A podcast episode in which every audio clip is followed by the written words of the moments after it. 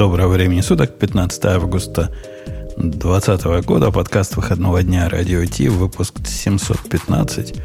Даже не верится, Бобу, как с тобой мы долго сидим, и как тоже довольно долго мы с Греем тут сидим. 700 это молодые. новичок. Ну, ты, новичок ты... это газ такой. Да. Ты, ты как газ О, занимаешь всю, всю, всю, весь объем. Политический, подожди, это ж не газ. Новичок? Газ, по-моему, какой-то веселящий, усыпляющий, развлекающий. Не, мы тогда про другой новичок. Ну ладно. ну, в общем, да. Но вообще я посчитал, я тоже давно сижу, кстати. Не так давно, конечно, как вы, но что-то я давно начал. Ну, понимаешь, мы с Бобуком перешли уже десятилетиями, считаем. Нам, нам годы уже не два, три вы, десятилетия. Вы бы вообще уже не считали. А, так мы уже не считаем, мы со счета сбились. Выпуск... Слушайте, а кстати, если мы уж так вот про годы, десятилетия и так далее, у нас, в общем, через пару недель будет совсем красивая дата. What? 10 ну, лет, как нас крас... Dropbox? Нет, 10 лет, нет, нет, нет. не красивая дата, но по крайней мере будет примерно юбилейная дата. Юбилейная дата. Ну, юбилейная есть, дата твоего присутствия, Ксюшного. Какой, какой именно юбилей? У нас много юбилеев можно насчитать. Слушайте, короче, у нас на конец августа приходится нулевой выпуск. Поэтому вот мы как-то, так сказать, попадем. Это будет 13 или 14 год этого. Кто-то вообще собирался устроить видео выпуск. Как, а да какой реально год-то это? Уже Сколько лет прошло? Он, он тоже не знает, 13, говорит, 14. Я, кстати, даже и камеру для стриминга купил, эту, которая с, со светом, поэтому... Ух, ну, слушайте, это будет 14 лет. 14. Ну вот, когда 15, тогда приходи со своими прекрасными идеями. 14. Что за дата такая не круглая? Давайте Digital Ocean. Как не круглая, дважды по 7. Пойдем дальше. Это шоу создано при поддержке Digital Ocean. Digital Ocean – любимый облачный хостинг разработчиков. Запустите свой облачный сервер в одном из дата-центров, расположенных в Нью-Йорке, Сан-Франциско, Бангалоре, Амстердаме, Франкфурте, Лондоне, Торонто и Сингапуре. И управляйте им с помощью простой, интуитивно понятной панели управления или воспользуйтесь мощным API. Начните прямо сейчас. Перейдите на dot.co slash radio t и получите 100 долларов для использования в течение 60 дней. Что бы ни говорили злые языки в твоем бобук лице, в виде твоего языка, о том, что я тут темы выбираю, которые только мне интересны. Первая тема мне абсолютно не интересна. То есть какой-то Fort, Fortnite, кого-то где-то забанили. Apple. Ну, я, я, я даже не знаю, о чем Женя, это, но все об этом э, говорят. Женя, это не прилично с твоей стороны напоминать нам о твоем возрасте. Э, с моей стороны как раз прилично. С вашей стороны такая реакция была, сударь, неприлично. Дуэль и, выбирать шпаги. Расскажи, а, расскажите. Нет, выбирать форт, где мы будем, так сказать, тратить лут. Угу. А, а, окей, okay. Бобук, ты об этом везде писал. Все такие, как ты, тоже об этом и ярко везде громко говорили. О чем речь? Кто, кто на ком сидел? Короче, есть компания Epic Games. Она э, производитель много чего, в частности, одного из самых популярных э, движков для 3D-игр, одновременно, одноименного Epic Game Store, в смысле магазина для, для приложений, для игр, для десктопа. Э, и э, одной из самых популярных игр в современности Fortnite. Fortnite это такой общий феномен, в смысле кажется, что игра, которая сейчас, ну если не больше всего зарабатывает, то очень много зарабатывает, и э, это игра, в которой играют реально все, ну, там, в смысле, всех возрастов. Кроме меня. Ты, конечно, ты, конечно, не играешь, хотя ты бы, в принципе, на PlayStation, мне кажется, мог бы. Э, так вот, э, вполне себе, мне кажется, тут можно говорить, что это такой, знаешь, как это монстр. Fortnite — это огромная игра огромной культурной значимости в современном мире. Э, Epic Games э, долгие годы настаивали на том, что это какая-то ерунда, что там на, на Android они вообще выкручивались и ставили себя не из стора. А да, нужно сказать, что Epic, э, Epic сделали Fortnite настолько великой, что она кроссплатформенная на всех платформах своего присутствия. Раньше такого никому не удавалось.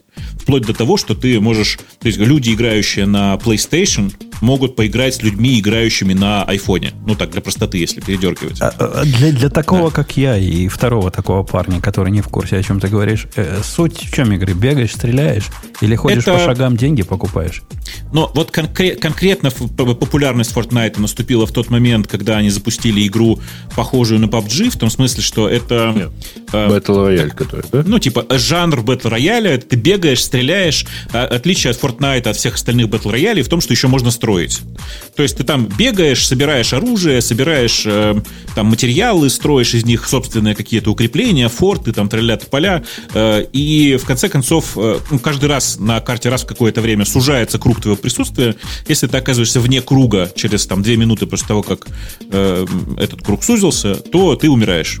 Ну, как бы у тебя кончается жизнь просто. Э, и постепенно уменьшаясь, уменьшается зона игры до тех пор, пока в, в живых не останется только один человек. Эм, ну вот, э, такая, такая, собственно говоря, игра. Она прям реально очень большая. В смысле, это реально самая популярная игра из всех, которые сейчас есть.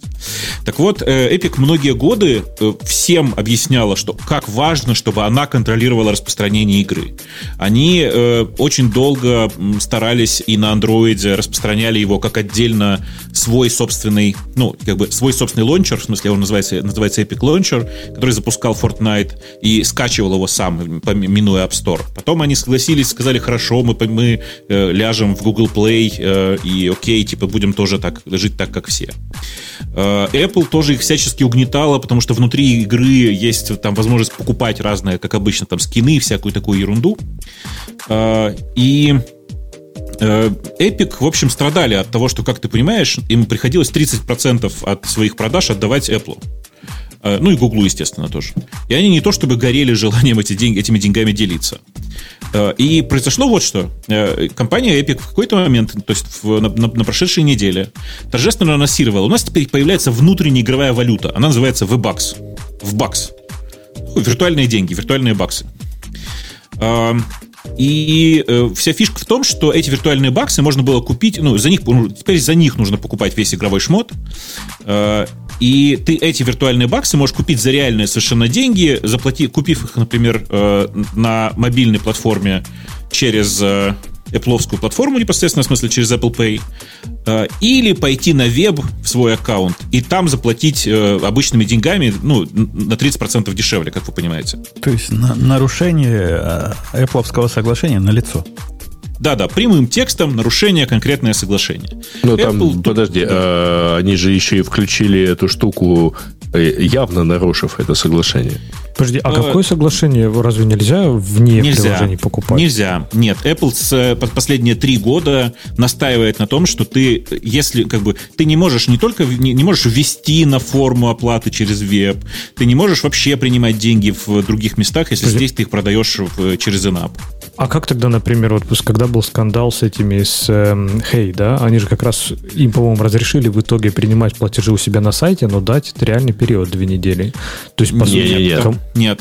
Нет? И, их чморили за то, что у них не было функционального приложения за бесплатно. Да, они за и то, они дали, по-моему, две недели. Да, и там они дали, на самом деле, эти две недели э, для специального реального аккаунта, то есть там тебе генерировался случайный адрес, ты мог типа попробовать, но через две недели он сгорал в любом случае. В отличие от того, который ты мог купить на сайте. Да, но оплата-то у них все равно только на сайте. И, ну, окей, Netflix я не привожу в пример. Не, да? Нет, там, э, э, поправь, пожалуйста, если я ошибаюсь, но там э, фишка в том, что ты не можешь по разным ценам продавать в App Store и у себя на сайте а, один типа и тот же товар. нельзя, окей. Okay ты, ты не можешь продавать на своем сайте дешевле, чем ты продаешь на, через, через App Store. Но вообще, ты не знаешь... через App Store, а через Apple, систему. Даже, да. Даже это Apple диктует своих правил. Они совсем оборзели уже, по-моему. Не-не, а, обождите, обождите. У меня есть масса приложений, которые с точки зрения Apple Store бесплатные, а с точки зрения пользования сервисом надо за них платить. Как они не нарушают? Как какой-нибудь чат, э, который у меня... Virtual, там есть такая формулировка про virtual goods, про виртуальные товары. А-а-а. Если ты, ты продаешь виртуальные товары, а вир, игровой шмот – это виртуальный товар. Понятно. То, то есть ничего нельзя. За сервис, да. который э, какой-то фримиум, можно, собственно, премиум брать у себя напрямую. А, э, вот типа, это нет, там в любом случае, там смотри, там да. в любом случае можно это делать, Но не в том случае, когда ты за большую цену это продаешь у себя, ну, в... За меньшую цену это продаешь в вебе. Да ну, нет, я имею в виду, за подожди. большую цену, если ты это дело предлагаешь в Apple Store, ну, то есть Подожди, in-app но, purchase. э, У меня, то- у меня разница в бесконечности. Ну, В Apple Store вообще ничего нельзя купить, не продается для Rocket Chat Enterprise аккаунт. А в вебе можно его купить. И чего? Почему это не Все, нарушает? все Так окей. что так как раз можно, да. Нет, а так, почему так так можно. можно? А почему так Я- можно? Я бы на их месте пришел и сказал, только через нас, 30%. Всех бы забанил. Конечно. Но вообще Ну, интересно, короче, что Fortnite же да. знали четко про это правило. То есть Они не нет, они просто, просто знали. знали. сделали. Да. Да. Они, это были к специально этому- да. сделали, потому что они же это, ну, вот, ты говоришь, ты же писал, да? Они это включили каким-то специальным хаком. э, Не, никакого специального намеренно. хака, никакого специального хака там не было. Они просто в наглую, э, типа, это был не апдейт, а они просто в какой-то момент это включили у себя. Гру- грубо говоря, это был не апдейт приложения, а прямо конкретно новая функциональность в рамках э, старого приложения. Нет, ну, то есть в этом приложении был какой-то бэкдор, который позволял там, Это не бэкдор. говоря... Нет, это, это, это просто Ну. как бы на сервер-сайде это решалось просто, если, если очень коротко. Вот. Но по факту, конечно, это очень прикольно само по себе. Они просто без объявления войны, как говорится, просто взяли и перешли границу с Apple. Сказали, типа, чуваки, а мы теперь вот так. Э, Apple, естественно, тут же, тут же, чтобы вы понимали, это через 3,5 часа заблокировала, и, в смысле, вы- забл- заблокировала скачивание Fortnite из э, App Store. Ну, Он недоступен. Э, но он недоступен до сих пор. Э, Epic в этот момент тут же, моментально, то есть через полчаса после этого, э, объявили о том, что они подают, подают иск на Apple, то есть они этого ждали.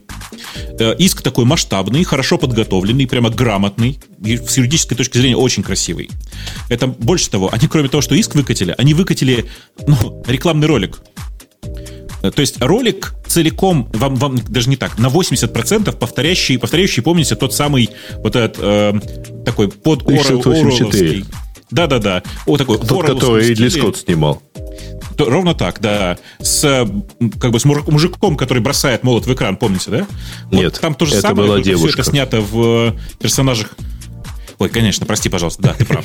Э, И э, то же самое ровно снятое в условиях э, в условиях Fortnite, в смысле, как бы в стиле Fortnite, с анимацией Fortnite, и там она кидает в экран совершенно великолепную, как это сказать, игрушечную лошадку, но это на самом деле не очень важно в данном случае. То есть они просто не просто подготовились, они даже ролик заранее сняли. Они были уверены, что Apple так поступит.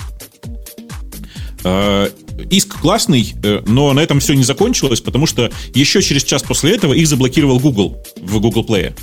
По той же самой причине. Подожди, разумеется. а в Гугле такие же есть правила с отстегиванием? Вообще да, прикинь. А я, я не знал, что они уже такие продвинутые. На что Нет, Epic, ну э, чуть-чуть подождавший, подождав, чуть-чуть подождали, они подождали примерно еще час или полтора, выкатили совершенно аналогичный иск Гуглу. Он тоже, видимо, готовился, хотя был не в таком блестящем состоянии. Э, И этот иск, ну, он, в общем, тоже там с конкретными наездами, с конкретными претензиями. Э, Это прям красивая, красивая история. Прям я, я, я- я предлагаю иск Google оставить, а иск Apple убрать. Потому что Apple, понятно, за что хоть деньги берет, а Google за что? Да, конечно. Это же Android. Фуфло, фуфло фуфлом. Ты это же хочешь сказать сейчас, да? Ну, Во-первых, фуфло фуфлом. Во-вторых, там живые люди. Когда последний раз смотрели на, на уязвимости вашей программы? Э, ну да, все примерно так. Э, А Apple ты думаешь, живые понятно, люди в Apple смотрят? на Конечно, конечно. На Apple хорошо смотрит, на самом деле. У- на уязвимости в том числе, особенно в больших приложениях, они А они периодически их находят... сканируют автоматически? Да, типа? прикинь, у них есть свои тулзы, которыми они сканируют, у них есть живые люди, которые проверяют на то, как, как, как тулза отсканировала, ну и все такое. То есть там довольно серьезно все у Apple. Э, У Гугла же, напомню, э, не, не премодерация, а постмодерация в плее. Э, И, и э, там все сильно проще и сильно, как мне кажется, доступнее. Ну и на самом деле, если честно, я думаю, Epic не так сильно страдает, в том смысле, что э, на андроиде в них по-прежнему играть довольно тяжело, в смысле в Fortnite. Э, И те, кто хотят играть, могут просто скачать APK с сайта. Ну, в смысле, прям установить. Подожди, а почему тяжело? Ну, в смысле, Ну, потому не что требует, требует, требует конкретных версий, конкретно, типа, либо самсунговские последние топовые телефоны, либо э, свежий LG, либо свежий OnePlus, ну, как бы требует конкретной акс- акселерации всего. Это все не, не просто на андроиде. Э, кроме всего прочего, что, как мне кажется, очень классно, я вот, я думаю, я искренне считаю, что я нашел это первый, потом всякие другие написали, ну, всякие мелкие издания типа Вержа, знаете. Э, я прочитал иск Гуглу, и он офигенный, потому что в нем написано, что э, Google там такая формулировка тонкая. Google выражал крайнее неудовольство тем фактом, что некоторые производители телефонов, такие как OnePlus или LG, подписали э, соглашение с Epic о предустановке их приложения не из Google Play. А, подожди, пока, пока да. с мысли не сбил. А предустановке. Я тут читал вообще поразительную вещь. В, на eBay сейчас продаются а, айфоны с предустановленным вот этой балалайкой. Причем за какие-то, да, за какие-то конские деньги. Э, так что люди говорят, у нас, у нас есть, мы, мы, мы готовы. А как они, откуда они знали? Вот как, как, как такое может быть? Я а думаю, что знали, они, для этого не надо знать. Да. Конечно, если у тебя, если у тебя есть провод и девелоперский сертификат, ты можешь установить на телефон его прямо сейчас. А, то есть они просто хитрые, понятно. Конечно. Говорят, законские деньги эти телефоны продают, но стоит очередь. Так ну, вот, э, интересно, во-первых, да. Бобук, ты как красиво назвал постмодерацию. Это, я так понимаю, когда в, это, в Google Play, когда пользователи приходят и говорят, что у них там деньги украли, не, да, не, это не, постмодерация не, не прошла.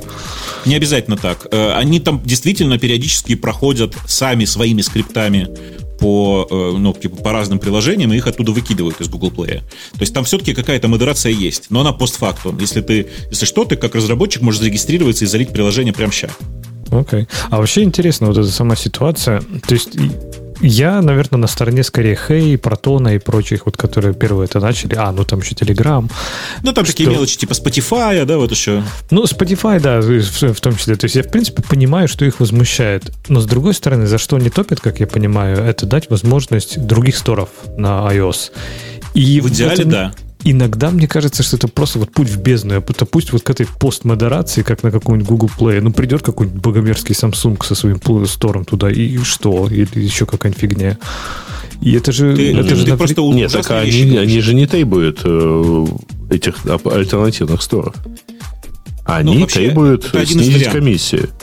Ну, нет, да, нет, но нет, они... это не так. Это не так. Если ты читал иск к Гуглу и, и на самом деле к Apple тоже, они там прямым текстом говорят, что это вообще чудовищная гегемония, э, то, что только один App Store может быть в, на операционной системе, и вообще-то это ограничение надо снимать. Но главное их требование это, безусловно, про бабки. Но э, вообще-то они давят и на то, что давайте вообще сделаем, чтобы цвели все цветы и было много апсторов. Вообще иск, мне кажется, мало перспективный. Я не знаю тоже, на что они рассчитывают. Возможно, политическую ситуацию, которая сейчас против больших тех, тех компаний. Возможно, из-за этого такое, такой Но, выбор времени. Черт знаешь, его э, знает. Ты знаешь, я поначалу тоже был скептичен, пока не почитал сами иски. Э, ну, то есть, э, типа, знаешь, обычно же иски небольших компаний, их пишут какие-то странные люди, и ты на это смотришь такой, ну, типа, как-то полуграмотно составленный иск. Я небольшой специалист в, вообще, в, в принципе, в исках, но я довольно неплохо изучил антитрастовое законодательство. Э, и, я не знаю, ты, тебе Караваф что-нибудь говорят? Караваф, знаешь, кто такие? Nope. Это м, такая, как бы это сказать, команда адвокатов, которые выигрывали практически все самые громкие антитрастовые дела в Штатах. Это Караваф, Свейн и Мур, если я правильно помню. Э, такое большое, большая адвокатская контора. Она стоит бешеных бабок, как говорят. Так вот, э, эпиковский иск писали в Караваф. Так, а слушайте, а это может стать классовым иском, что типа все эти компании одним фронтом такие объединятся? Нет, они не хотят, мочить? все наоборот. Они не хотят сейчас. Потому что э, тут видишь, какое дело? В Америке прецедентное право, и им важнее, чтобы какой-то из этих исков удовлетворили, тогда э, все остальные будут опираться на него. А если ты его делаешь как class то у тебя меньше, ну, как бы ты все, все складываешь в одну корзинку, понимаешь? Ну, э, честно говоря, я не очень понимаю обстоятельства этого иска, но мне интересно другое. А ровно эти же ребята, ровно на этих же условиях а, совершенно почему-то не возмущаются другими аналогичными монопольными условиями. Типа... И мне кажется, что они... PlayStation Store? Ну, например. Это, конечно, Давай. чистая случайность, что Sony один из инвесторов Epic. Может, и поэтому невозможность установить на Sony PlayStation э, какую-либо игру помимо стора. У Sony, смотри, у Sony нет главного ограничения. А именно, э, нет ограничения по внесению денег через другие источники. И даже мне кажется, Грей, что... Да, но это, есть это, ровно тот же самый 30%. Это вовсе не обязательное да. требование. Если ты на кого-то наезжаешь, надо наехать на всех таких похожих, а иначе твой иск ничтожный. Нет, нет, нет. А я не с точки зрения иска, а с точки зрения как раз как бы моральной правоты. Э, слушай, на самом деле это просто не, не настолько им важно, я думаю. Все-таки бороться с Apple гораздо более важная выгодно. для них история. Ну, не только выгодно, но просто важно. Потому что э, они, у них и так э, очень хороший penetration, э, очень хорошее проникновение на всех э, больших экранах на самом деле, на каждом, на каждом втором PlayStation не так уже стоит Fortnite. И если что, люди действительно через веб, там, через э, как-то как заплатят, если они хотят что-то там купить.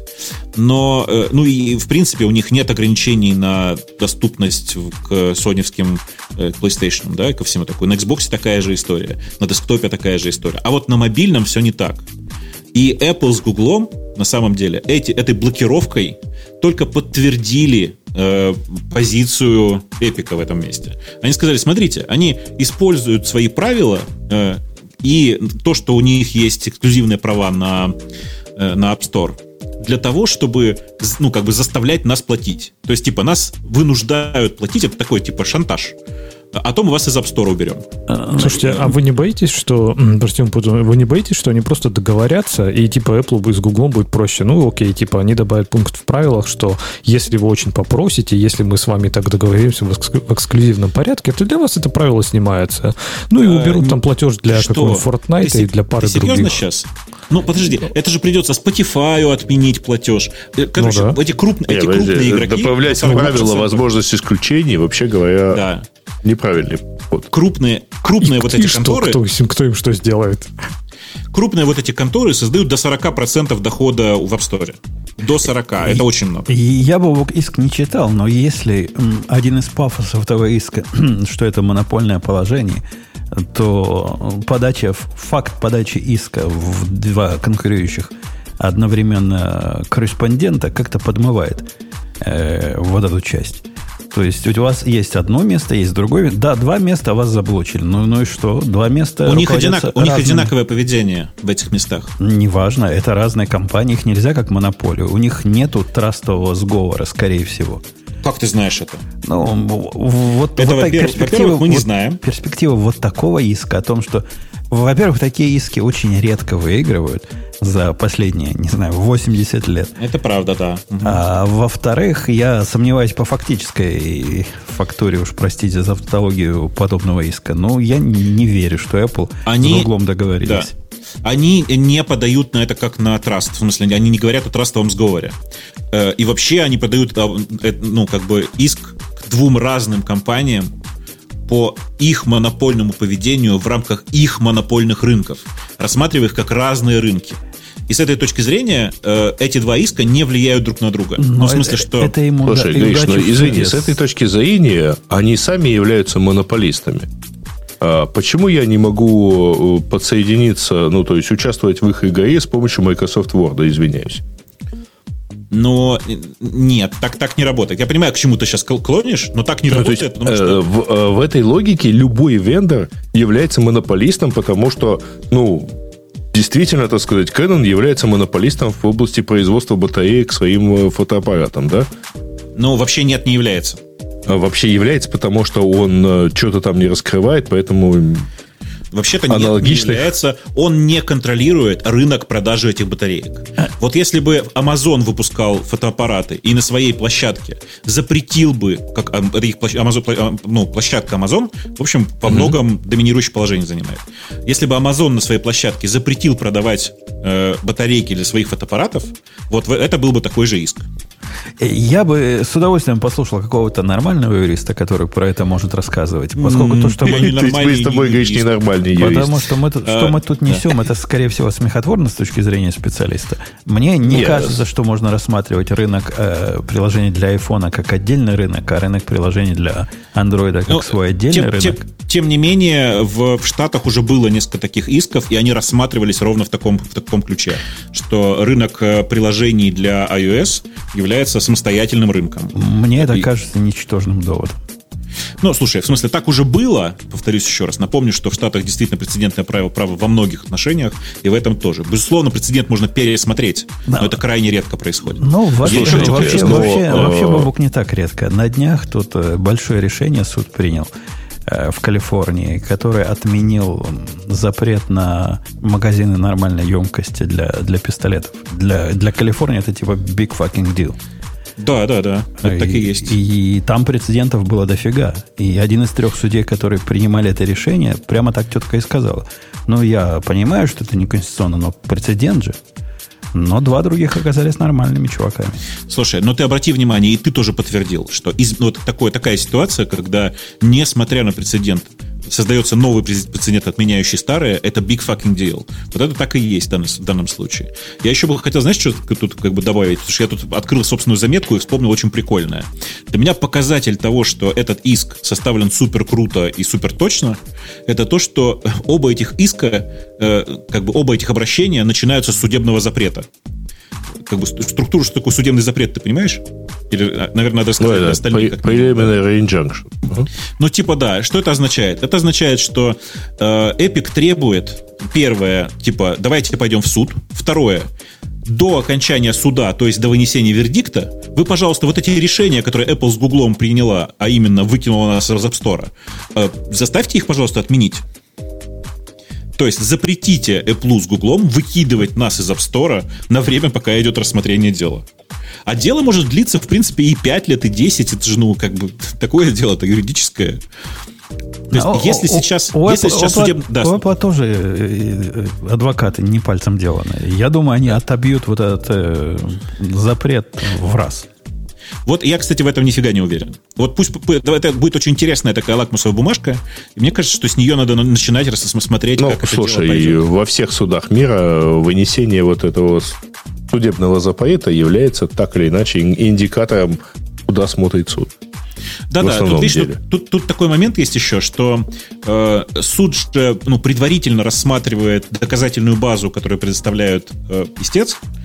Э, и эта доказательная база является, ну, как бы, причиной для внесения судебного запрета. И э, в этот момент, как говорится, то есть Epic должна будет открыть карты. И возможно, что у них на самом деле на руках карт несколько больше, чем мы можем себе представить. Потому что они серьезно готовились. И я прямо уверен, что вот эта вот история сейчас вот с этим выкаткой нового вот этих вибаксов и всего такого, это просто прямо конкретно ловушка на Apple была. А если, если аналогии с карточными играми Бобук проводить, мне кажется, они тут переблифовали. И мне Ну, может видится, быть. когда они карты откроют, все скажут, опаньки, и вот это две семерки. Но вот в отношении Гугла я прямо уверен, что у них есть две большие, две большие карты. Потому что в иске говорится о том, что они действительно, типа, они э, разговаривали с OnePlus и LG, э, и OnePlus и LG э, а- разорвали сделку по предустановке Fortnite, потому что Google на них давил. И, насколько я знаю, есть переписка, зафиксированная как минимум с OnePlus, э, и это просто прямое нарушение антимонопольного законодательства. Прям тут прямее некуда.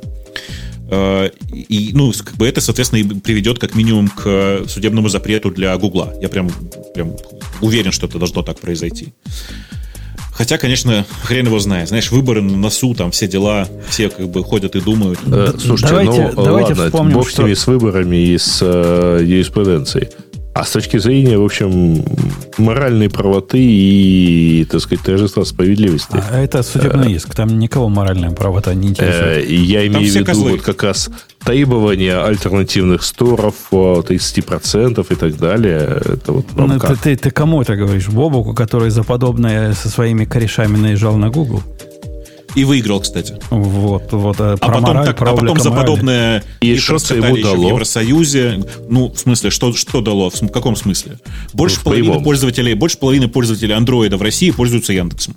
Это вот дало. Дав- давайте, давайте вспомним, что у нас Э, подкаст э, не... Вообще-то мало, потому что я же под- помню еще и судьбу Яндекс.Стора, если ты топишь за А альтернативные мы, сторы. а мы Яндекс... Нет, я про, про альтернативные сторы у меня есть целая телега, но она вообще не про это. Погодите, сейчас- погодите. Да. Давай, давайте мы забьем эту тему в пол, потому что мы уже пол, со- 37 минут на этом сидим. Слушай, ты просто не представляешь, Так каких тема масштабов эта большая. история. Там же рядом есть еще одна тема про монополию на самом деле. по большому Опять? счету. Не, а, Как мы, а опять? мы- а Да. мы не будем вторую про А, монополию. А мы не, не, а мы а а мы не Вам будем. не кажется, что тема про Mozilla это тема про монополию? Нет, мне не кажется. Не, И- не, давайте это. Тема, тема про Mozilla, это тело про те- тема про технологии. Э, И про- э, про конец Нет, э, это просто хорошая иллюстрация того, что... Ну, потому что Mozilla была типа таким По- по- антимонопольным ходом против Internet Explorer. Погоди, по- по- по- придержи Mozilla. Давайте мы сменим вектор атаки. И поговорим на тему, где можно было бы действительно подать иск. Наверное, мы с Бобуком соберемся и подадим по этому поводу иск. Я про новое О, да. соглашение от докера, которое помен- не поменяло, а внесла retention policy для всех бесплатных аккаунтов. Возмутительное, на мой взгляд, абсолютное явление с точки зрения пользователя. С точки зрения докера очень понятное явление, но я, я, я, я весь в гневе. Не знаю, как вы. Леш, ты, ты читал про эту тему? Читал. Так, а слушай, а самое, давай в двух словах сначала расскажем, что вообще случилось. То есть Docker выпустил, э, ну, обновил, я так понимаю, FAQ свой, и добавили туда пункт про то, что они называют Container Image Retention Policy. То есть э, они объявляют и приводят лимиты, сколько эти имиджи самые будут храниться у докера бесплатные. И, ну, в том числе и платные, да, но для бесплатных лимит интересный. Это 6 месяцев неактивности. Под неактивностью они имеют в виду, э, когда имидж либо пушится, либо пулится. Не То есть, пушится в и не пулится. Да. Да, то есть, в принципе, не все так страшно звучит, как некоторые читают. Не то, что 6 месяцев э, и, и все, и он удаляется. Если его никто не пулил 6 месяцев, тогда он удалится. Если его постоянно пулят, он останется в живых. Это именно так страшно, как, как все читают. Мы, мы даже все это прочитали. И это абсолютно чудовищное нововведение. Когда в свое время мы тут за докер сильно топили, докер хаб был одним из тех явных плюсов, которые говорил, которые я говорил, который Боб, который мы все говорили. Я тоже поговорил, да, ты прав. Это, это вот такое место, которое по э, важности для окружающего мира, не знаю, с гитхабом сравнимо. А теперь представьте GitHub. Вот замените, представьте, что это была белая девочка. Представьте, что теперь GitHub внесет подобное полис и скажет, те репозитории, которые полгода не пулились или не пушились, мы будем удалять, потому что слишком много места. И что вы на это скажете, дорогие мои? Но это другое же, Путун. Подожди, пулить э, source code другое? это потому что, да, если имидж не пулился полгода с э, контейнер registry, я вполне назову его инак- действительно неактивным. То есть, если полгода его никто ни разу не Схрена ли? пулил, Прости, пожалуйста. С хрена ли? Если я его использую на своих э, локальных серверах, и я его просто полгода не обновлял. У меня обновлял и полгода не строил новые контейнеры с ним, потому что старые работали. Есть огромное количество use кейсов. Даже у меня есть такие use кейсы, Леша, где у меня в виде базового имиджа используется какой-то такой устаревший говно мамонта, что стыдно показать людям. И этот они имидж публичные эти, да, все имиджи, вот, э, которые Да. у тебя там лежат? Да. не у меня лежат. Я пользуюсь имиджем для бейса как свой имидж. Публично, не публично, это уже дело десятое. Я делаю from и берется из этого имиджа. По большому счету, я вообще его не пулю никогда, потому что он у меня локально уже лежит, пока я не, не почищу кэш свой, не почищу имиджи, которые у меня там есть. А до этого момента, когда я чистил, у меня и, и вопросов не возникало. Ну, почистил и почистил, старенький перетянется, и все будет в порядке. Сейчас не так. Сейчас ты... а, Это как по минному полю теперь ходить. А чем это отличается от э, любой внешней зависимости? Если твоя билд-система зависит от чего-то внешнего, пусть это будет, не знаю, зависимость, э, как ты сказал, на гитхабе, а автор возьмет и удалит ее с гитхаба, а ты на гошечке раз ее втащил. Отличный вопрос. Отличный вопрос, молодой человек. До этого момента мы относились к Docker Hub, и они так себя продавали и показывали, как фиговина, где immutable э, штуки лежат. Они, по сути, не особо immutable были, но по соглашению они были immutable. То есть, беря какой-то имидж, ты мог его... Если он там был раньше, он, скорее всего, там и останется. По-моему, там даже API никакого не было, чтобы удалять старые имиджи. По-моему, специально для этого. Да по большому счету в Docker Registry нет такого API, чтобы имиджи удалять. И garbage коллектора нет. И, и так мы жили годы. А теперь ситуация поменялась, на мой взгляд, кардинально. Я, я не понимаю вот эта шапка закидательского настроения, как у тебя, Леша. Да это не шапка закидательская. Я просто к тому, что, окей, есть несколько, наверное, случаев, где используются, как ты сам сказал, старые, как говно мамонта имиджи, которые, если ты их собираешь раз в 15 лет, то они отвалятся. Но, блин, если ты собираешь что-то раз в 15 лет и зависишь при этом от внешнего чего-то, оно почти наверняка отвалится. Если не докер имидж, так что-то другое отвалится. Если ты не собираешь это регулярно, то оно все равно сломается.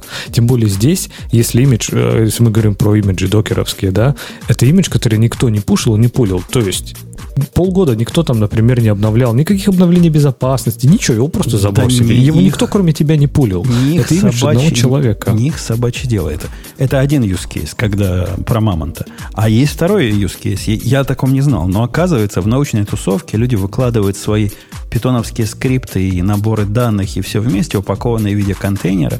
И в принципе это не рассчитано на широкую аудиторию какой-то другой ученый сделает Docker Compose App и запустит это, когда ему надо будет свою диссертацию писать. Они так жили годы, эти люди, а теперь говорят, а как мы? Мы, мы никогда не пушим новые имиджи туда. Мы выложили результат эксперимента или материалы для статьи, или что там они выкладывают. Ну, и если через ну, год их кто-то запулит, ну, счастье один. Ну, дадут им скрипт, который будет, там, не знаю, либо тянуть раз в месяц там этот имидж, либо который будет что-то обновлять, текстовые файлы. Кому дадут? Ты, ты, мне это, диким, конечно... Диким дата-сатанистам. Вот мне этим, это, конечно, не проблема. А дикие дата-сатанисты, они, они ведь с ума сойдут такие скрипты писать. Для них это, это все, это конец. Это, так им это... напишут, им напишут. Кто, кто напишет? Специальный нейронка, сервис нейронка будет. напишет. Специальный сервис кто-то рядом поставит, чтобы пулить с доки. А, кстати, хорошая бизнес-идея продавать э, сервис по крону, который раз в 6 месяцев будет пулить имиджи ваши. Только дал URL. Так можно же сделать просто один раз и для всех. То есть сделать скрипт, который просто будет сканить все имиджи и просто пулить их в никуда, в DevNull. Я боюсь. Да, по-моему, даже пулить для этого не надо. По-моему, достаточно начать э, разговор по, по этому API и самого пула и делать и не надо.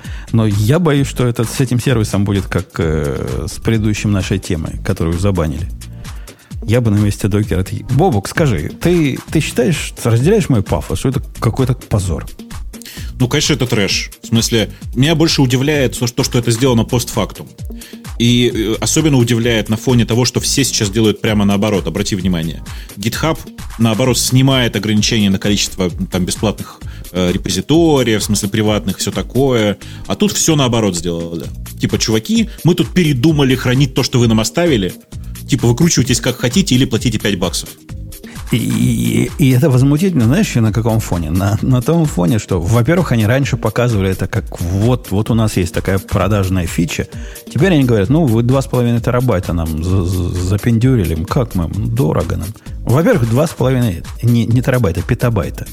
2,5 петабайта это не то, чтобы, не то, чтобы слишком дорого для докера.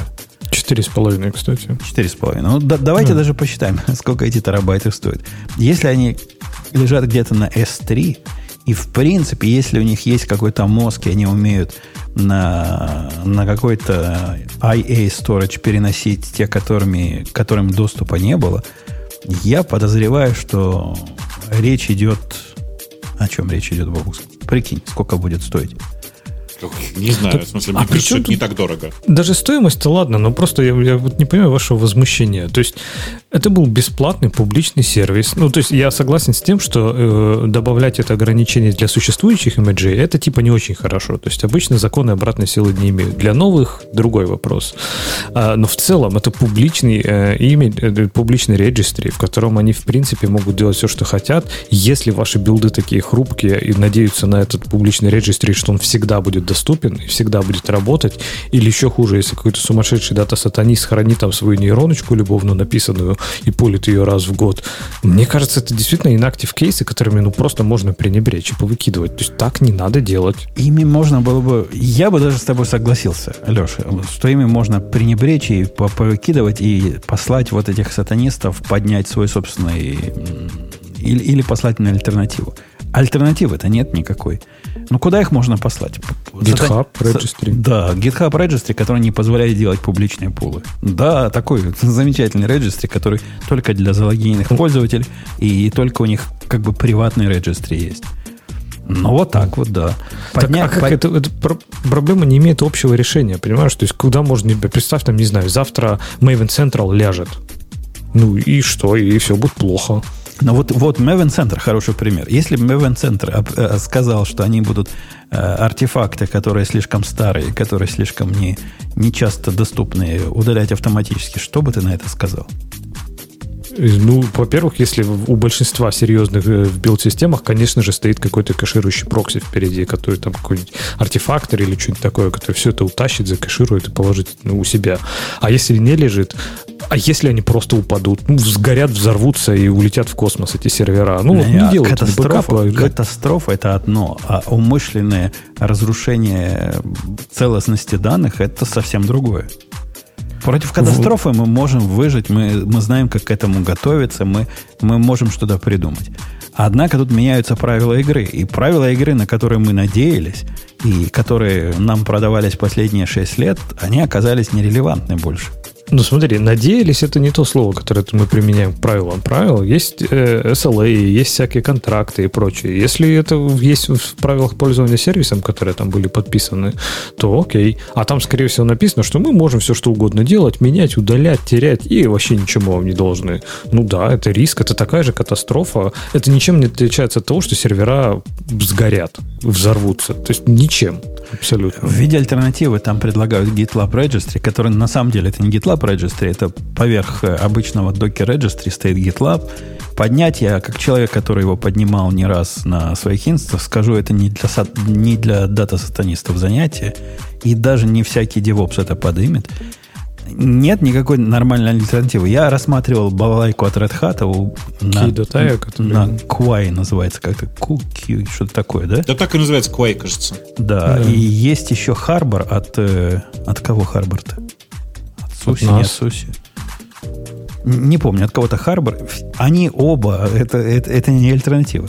Это такие полуэнтерпрайзные решения, которые, если вы кровавый enterprise, то да, это для вас нормально. Я Харбор, например, поднять не смог. Вот, не смог. Я даже для него написал Docker Compose, но он у меня не поднимается, и времени разбираться с ним не было. Так что не так просто поднять э, альтернативу вот этому всему. Не так просто. Проще всего поднять, конечно, registry напрямую, поставить перед ним Nginx, для ауфа какого-то, рядом какой-то UI для того, чтобы хоть как-то видеть, какие у тебя там таги и какие образа есть, либо пойти в мир, вот этот жесткий мир э, Docker Registry от Амазона. Если либо заплатить 5 баксов. Либо, если вы видели жесткий мир Registry от Амазона, вы уже в цирке не смеетесь. Там прямо Слушай, я, я, пош, я пошел посмотреть и обнаружил, что тоже на той же самой стадии, что и ты. Попробовал поднять Харбор и не смог. Стыд и позор, конечно. Так, подожди, опять ты есть вариант заплатить просто 5 баксов гит, этому гитхабу. А, а я не, не веду переговоров с террористами. Да-да, теперь им доверия нет. Теперь они, они, а завтра они нам такое сделают. Если они сделали всем остальным, что тебя, э, что тебя заставляет думать, что с нами они так не поступят? Ну да. А ты Нет, скажи, ну... ты, ты не пробовал ECR? Ну, ECR, я же как раз про амазоновское решение. Это, да. это, это ведь странная вещь. Это ведь вещь такая, такая необычная. Ты его попробовал. У них там концепция совсем другая. Они оперируют не, не registry, а репозиториями. По-моему, они это называют единица, короче, единица, которую ты создаешь и в которую ты можешь пушить и пулить, это один конкретный имидж которым ты можешь разные таги делать, понимаешь? А у них э, вот это flexibility на, на уровне э, да. имиджа. Это слишком flexible, на мой взгляд, с одной стороны. С другой стороны, они поддерживают типа пути, то есть можно там слэш, слэш, слэш, но когда ты визуально на это смотришь, все это большая плоская портянка. Они не умеют это даже визуализировать так, чтобы... Но у меня тысячи контейнеров, тысячи имиджей. Я так не могу. Я заколебаюсь искать по, этому, по этой длинной портянке. Да, да. У Гугла тоже, говорят, есть какое-то решение в эту сторону. Я, я его не пробовал, не знаю, но подозреваю, будет примерно как и у Amazon. Они друг у друга обводят. В общем, это из серии вон из профессии. Хотя, конечно, 2,5-4 терабайта. И я тут прикинул, не терабайты, простите, петабайты. посчитал, на мой взгляд, если это правильно организовать, мы можем отделаться от 10 до 50 тысяч э, в месяц за, за этот storage. Дороговато как-то, нет? Для докера? Да. Да он там миллионы гребет с, с инвесторов денег. Че дороговато-то? Они наверняка прожигают там 500 тысяч в месяц на, на зарплаты. Да как и 500 тысяч, я думаю, что больше. Ты что, господи, какие 500 тысяч? Хорошо, больше. 600 тысяч прожигают на зарплаты. Да не, да больше ляма они прожигают, точно тебе говорю. Окей, ну на этом фоне пожгли бы еще 10 тысяч, кто бы заметил. Наверное, ну, пришло оно, какое-то мудрое руководство, которое решило минимизировать расходы. Я, у меня есть сильное ощущение, что под давлением подобных нас с тобой opinion лидеров они откатят это решение. Уж больно на безумное. Слушайте, а вот, кстати, интересный вопрос.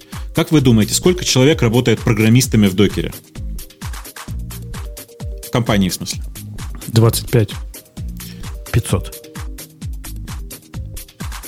Плюс 22. Плюс 22. Понятно. 150 человек. Ну, мой вариант был, хотя и далек, а остальные близок. DevOps. Не-не, это суммарно 150. Не считая уборщиц. В смысле, IT, вот IT, IT, IT тим это 150 человек. Э, ну, окей. Значит, степень прожигания это даже преувеличил. Тогда они не тратят миллион в месяц. В смысле? Это И, как? Ну, возьми вот эти 150 человек. Прикинь им по зарплате. Ну, сколько они там платят в среднем? Не знаю, в месяц. 10 тысяч. Ты хочешь сказать, что они там получают по 120 всего? При том, что у них половина штата, половина народа в Бэйре? Ладно, 20, 20. А, ты опционы не учитываешь. Ладно, не, 20 тысяч. 20 тысяч умножить на 100 человек получится сколько? 200? А, 2 миллиона получится. Нет, 150 на 20 это 3 миллиона. 3 миллиона получится. Ну ладно, прожигают. Окей. Ты только подтвердил мой довод о том, что не надо было им заморачиваться да. этими копейками. Да, я тоже э, думаю, что это моя, моя любимая поговорка. Про нагнешься за копейкой, порвешь на рубь. Вот мне кажется, они на рубь порвали сейчас своей, э, как это, своего реноме и отношения к себе. То есть у меня теперь реально вот ощущение, что платить им не надо ни в коем случае, это всегда плохо закончится. Я, я думаю им платить, хотя у меня нету таких э, имиджей, без которых я жить не могу, вот, как, как частный человек. И нету таких. Но действительно, платить обидно чувствуешь себя идиотом, который приперли к стенке и заставляют платить за, за то, что вчера было бесплатно. Слушайте, а вот этот джифроговский репозиторий, он еще живой? В смысле, Docker Registry? Да, артефакторы, который. Это да, часть да. артефакторы, это по слухам. Который мне, мне кажется продуктом переусложненным. Я не раз с ними по этому поводу спорил. Ну, как, я просто пытаюсь понять, куда же переместиться. Да ладно, э, подними и... свой собственный registry. Это, это совсем не сложно. Просто registry поднимем. Перед, обычный registry версии 2 от докера подними, поставь перед ним Nginx. Э, так, я думаю, что это просто дороже, чем Quai будет. Понимаешь? Почему? Что дороже? Ну, потому что, потому На... что Quai, если я ничего не путаю, 15 долларов в месяц, и, и все как бы. На 3 долларовом в месяц нано-инстансе напротив S3 он сам из коробки умеет с S3 работать. На, натрави на S3 с какой-то низкой, низкой ценой, и будет тебе это стоить 4 доллара в месяц. Да, я думаю, что больше, Жень. Все-таки ты не забывай, что это S3, и S3 довольно дорогой, особенно когда ты на нем даже за хранение он дорогой, я тебе очень хочу Да нет, там ничего такого дорогого. У тебя, у тебя таких объемов нет, которые, при которых это будет дорого. У тебя там есть петабайты, что ли? У тебя даже терабайтов нет. Нет, терабайтов, наверное, нет, да. Поменьше терабайтов даже. Ну, а терабайт тебе на самом дорогом S3 будет стоить, не знаю, долларов 30-40 в месяц. Но это если ты уж совсем хочешь супер-дупер redundancy и resilience ну, кстати, Key.ai говорит, что у них 15 э, долларов в месяц на Unlimited Public, но всего 5 private репозиториев. На QA, ну да. Ну, в смысле, мне, видишь, private не настолько интересен, если честно. То, что у меня, ну, типа, что у меня может быть private в этом месте? Какой-то секретный софт, это довольно редко. Ну, тогда ты можешь получить Unlimited Public, а там наверняка, если действительно тащить туда много, то, наверное, даже дешевле будет, чем S3. Это ничего настраивать не надо, не надо. Только он э, падает часто, заразы. Квейта, да? Он прям падает. Я, просто, я с ним Ты совсем чё? не работал. Мы же даже обсуждали, по-моему, в э, каком-то из выпусков, что он упал за там, чуть ли не за неделю или за две недели. Он упал два раза, причем упал так серьезно, лежал там несколько, много-много часов, был вообще недоступен. Он упал настолько плохо, что некоторые проекты с него ушли. И они, по-моему, до сих пор никакой постмортем ничего не написали. То есть, типа, сказали, ну, что-то там чиним, что-то починим. Ну, в общем, не знаю, немножко доверие к ним подорвано после этого, конечно. Там сломалось много-много чего в Java мире, по крайней мере. Для, для приватных, Бобок, ставь, ставь registry. Если хочешь GitLab поставить, ну, через GitLab можно, но это да не нет, надо. нет, конечно, Это не конечно надо. нет. В смысле, для приватных просто достаточно, ну, регистри, в смысле, обычного. Да. А- вариант, но перед ним, если тебе хочется АУФ к нему прикрутить, если как, кого-то будешь снаружи иногда туда впускать, тогда еще Nginx на фронте поставь. И все. И больше ничего не надо. И будет работать как часы. У меня так годы работает, правда, напротив S3. И, кушать не просит. У меня так в одном месте поднято, но там троефик. Ну, в смысле, разница какая, господи, Nginx троефик. Ну да, теоретически даже этого не надо. Сам registry, он сам по себе э, registry, по-моему, демон, сам по себе HTTP сервер. Nginx нужны для того, чтобы добавлять, чего там не хватает.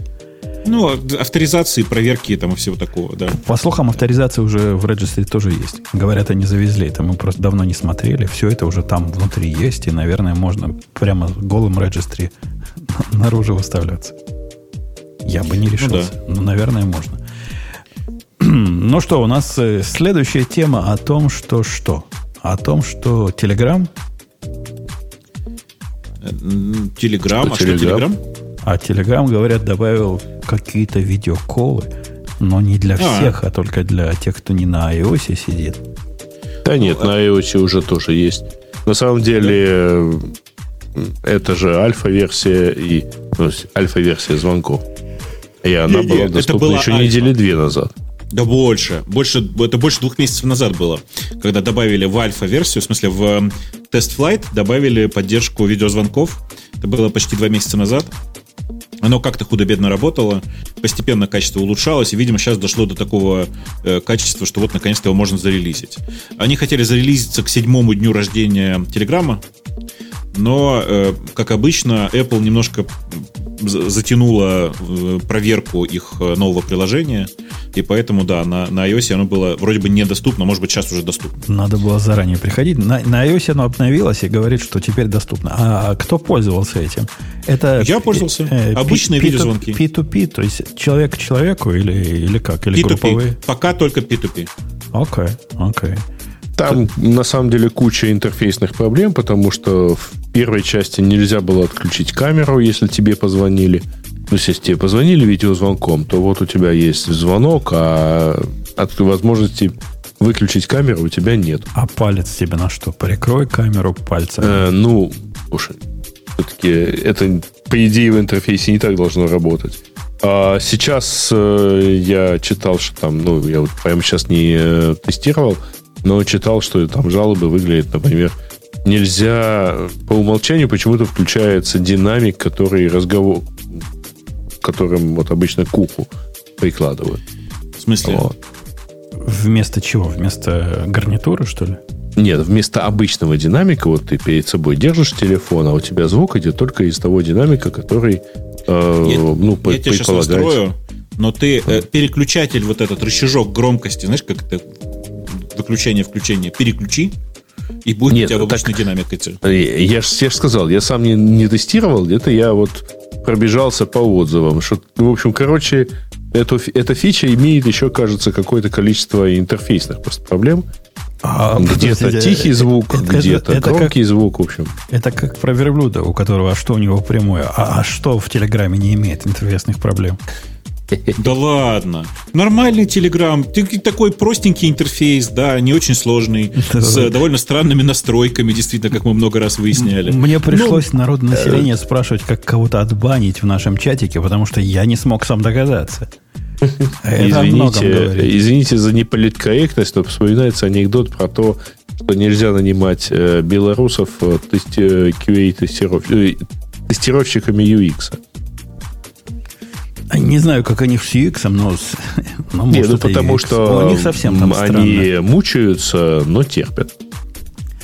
Э, окей, мне пришлось даже бот специально написать, чтобы это э, банить, банить и разбанивать из командной строки, типа, можно было. И О, у нас в чате сейчас, я напомню вам на всякий случай, что у нас в Телеграме есть большой чат. Его легко найти по запросу радио минус чат в- просто в Телеграме. Там только что э, кто-то спросил очень правильно. Умпутун гонит на телегу. Баним? а им не выдали такое право. Такое право выдано только ведущим этого подкаста, но при этом там есть специальные условия. Один ведущий другого ведущего не может забанить. Специально в коде даже прописано. Прикинь, Боба, какой я вдаль смотрю. Вдруг захочет нас Грей с тобой Красиво. забавить. За- Э, Они- Пока что у отдельно взятого Грея есть желание регулярно сказать в чате what the fuck. И, ну, я думаю, там есть какой-то эксепшн на, на меня прописан, что меня не забанят. А ты попробуй. Нет. А ты попробуй. Я не помню А, этого не кода. буду. А Не ты- так, инте- не так меня этот факт интересует, да. Я уверен, что меня она не забанит, поскольку я уж точно блатной. Хотя тоже рисковать не стану. Ну пусть те, кто Э, умеет код читать, посмотрят. По-моему, суперов. Я, я таких, как мы, называю суперами в этом ботике. Суперов не банит. А как бы это так... Я, я даже не, я даже не знаю, как это прокомментировать. Да, в смысле архитектуры, программирования и всего прочего. Должно банить и суперов, ты думаешь? Тогда будет концептуальненько. Нет, э, э, просто тот, кто все это дело писал, должен бы знать, как это все работает. О, дружище, ты, ты, ты не знаешь, сколько я всего писал. Я не помню, что я писал позавчера, а этот бот я писал год назад. Нет, ты, ты себе плохо представляешь количество сущностей, с которым мы, программисты настоящие, общаемся. Это ты помнить можешь, потому что ерундой занимаешься. Бобук не помнит, что он позавчера писал. Я не помню, что я вчера А писал. он позавчера ничего не писал, он в самолете летел. А, а в самолете, думаешь, чем занимался? Сидел и что-то в Емаксе программировал. Мы-то знаем. Фоночки постил. Мы-то знаем, как Было оно дело. бывает. Э, давайте пойдем на следующую тему о том, что Mozilla раз закрывает. А, как я, как не, я, не, не, не как так, я не закинул? так. Все врешь. Как не закрывает? Всё врешь. И не раз. Все остальное закрывает. команду, команду, внутреннюю команду, которая работала в Mozilla Corporation, которая занималась и разработкой языка Rust, разогнали. Ну, это тоже немножко Нафиг. желтая подача, потому что не только эту команду разогнали, не специально эту команду, а всех, не, всех бездельников разогнали, которые не приносят, не приносят денег в компанию. Где раст? Где деньги? Непонятно. Нет, на самом деле разогнали не всех, кто не приносит деньги, а тех, кого можно выгнать без пока еще заметного ущерба для остальных сервисов. Это почти А деньги приносит немножко другая часть, и кажется, вот просто соседний Какая? монополист перестал давать деньги. Договор с Google. Нет, Как нет, вообще они договор с Гуглом переподписали, ребят. Да. Они переподписали его Ну и что-то день. как-то... Да, Чё? вот день, видимо, там меньшая сумма стоит теперь. Наоборот, больше. В этом весь парадокс. Судя по всему, произошло... Как, как, давайте, конспиративная теория... Блин, как это? Конспиративная теория, да? Конспирологическая. Конспирологическая теория. Э, смотрите, что происходит. Mozilla э, разгоняет 250 человек из Mozilla Corporation, причем занимающихся самыми интересными частями Mozilla Corporation, на мой взгляд. А на след... э, через день после этих увольнений выясняется, что вот сегодня, то есть через два дня после этого, подписан договор с Гуглом на сумму, превышающую предыдущую, при том, что, при том, что доля пользователей у Firefox уменьшилась. То есть не, у вас не кажется ли вам, что э, Mozilla Corporation получила деньги за то, что она уволит, уволит разработчиков? А? Вам? Путин в виде войска. Мало того, Да-да-да. я, я- я когда читал обсуждение вот этого на, на Hacker News, их э, чморили за корпоративные дабл, ну, двойные разговоры. Типа делают одно, а говорят о другом. Я никогда не читал, о чем они говорят. Сейчас открыл и заколдубился. У них вот эта статья про то, как они уволили всех народов, Она начинается с того, что на самом деле они борются за, за расовую правоту и за всеобщую справедливость. И против коронавируса. Да, и вот именно для этого надо, значит, построить нам всем будущ... в будущем интернет такого, какой мы заслуживаем. Ну и да, по пути придется, конечно, уволить немножко 250 бездельников. Они, наверное, плохо боролись за расовую чистоту. Да-да, это Слушайте, же, а что вот, там как, за как, байка как... про... Про что? Ага, да. Ну, там была история про то, что у э, SEO Mozilla на самом деле сильно выросла зарплата. Нет, нет, она уменьшилась.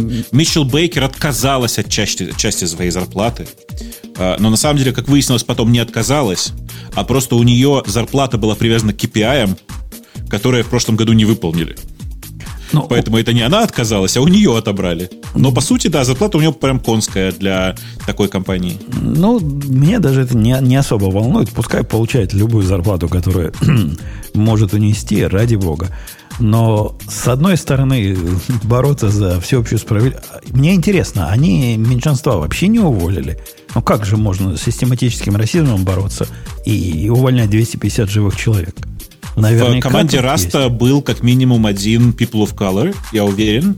Э, а раз всю команду Rust 'а разогнали, то значит, что нет, увольняли и, и всех. То есть плохо, плохо они борются. Ну, слушай, а если бы они не уволили никого из People of Color, это была бы тоже дискриминация? Да, да, я согласен с тобой. Mm-hmm. А если шутки, шутки в сторону про дискриминацию, а серво это разве не основа э, квантума? То есть Слушай, я думал, на, сам, серво... на самом деле нет. Нет, а нет? А, там вот какая история. Серво это отдельно, это даже не, это не, не, не рендеринг engine. Серво это большой проект, глобальный для них внутри. По, давайте напишем типа новый рендеринг engine на новых правилах. Э, внутри него было много разных подпроектов, которые вообще-то давно уже вошли в, э, в текущий рендеринг engine самой Mozilla. И вот то, что Mozilla сейчас умеет, multithread рендеринг, то, что она умеет, там, типа, вот это рендеринг, это, как, как это сказать, э, CSS фреймворк, который внутри, э, который совсем там стайлинг натягивает, тоже мультитредный, это все куски серва, которые были принесены в основную Mozilla. Можно сказать, что на самом деле смысл в самостоятельном, отдельно стоящем серво, по сути, пропал.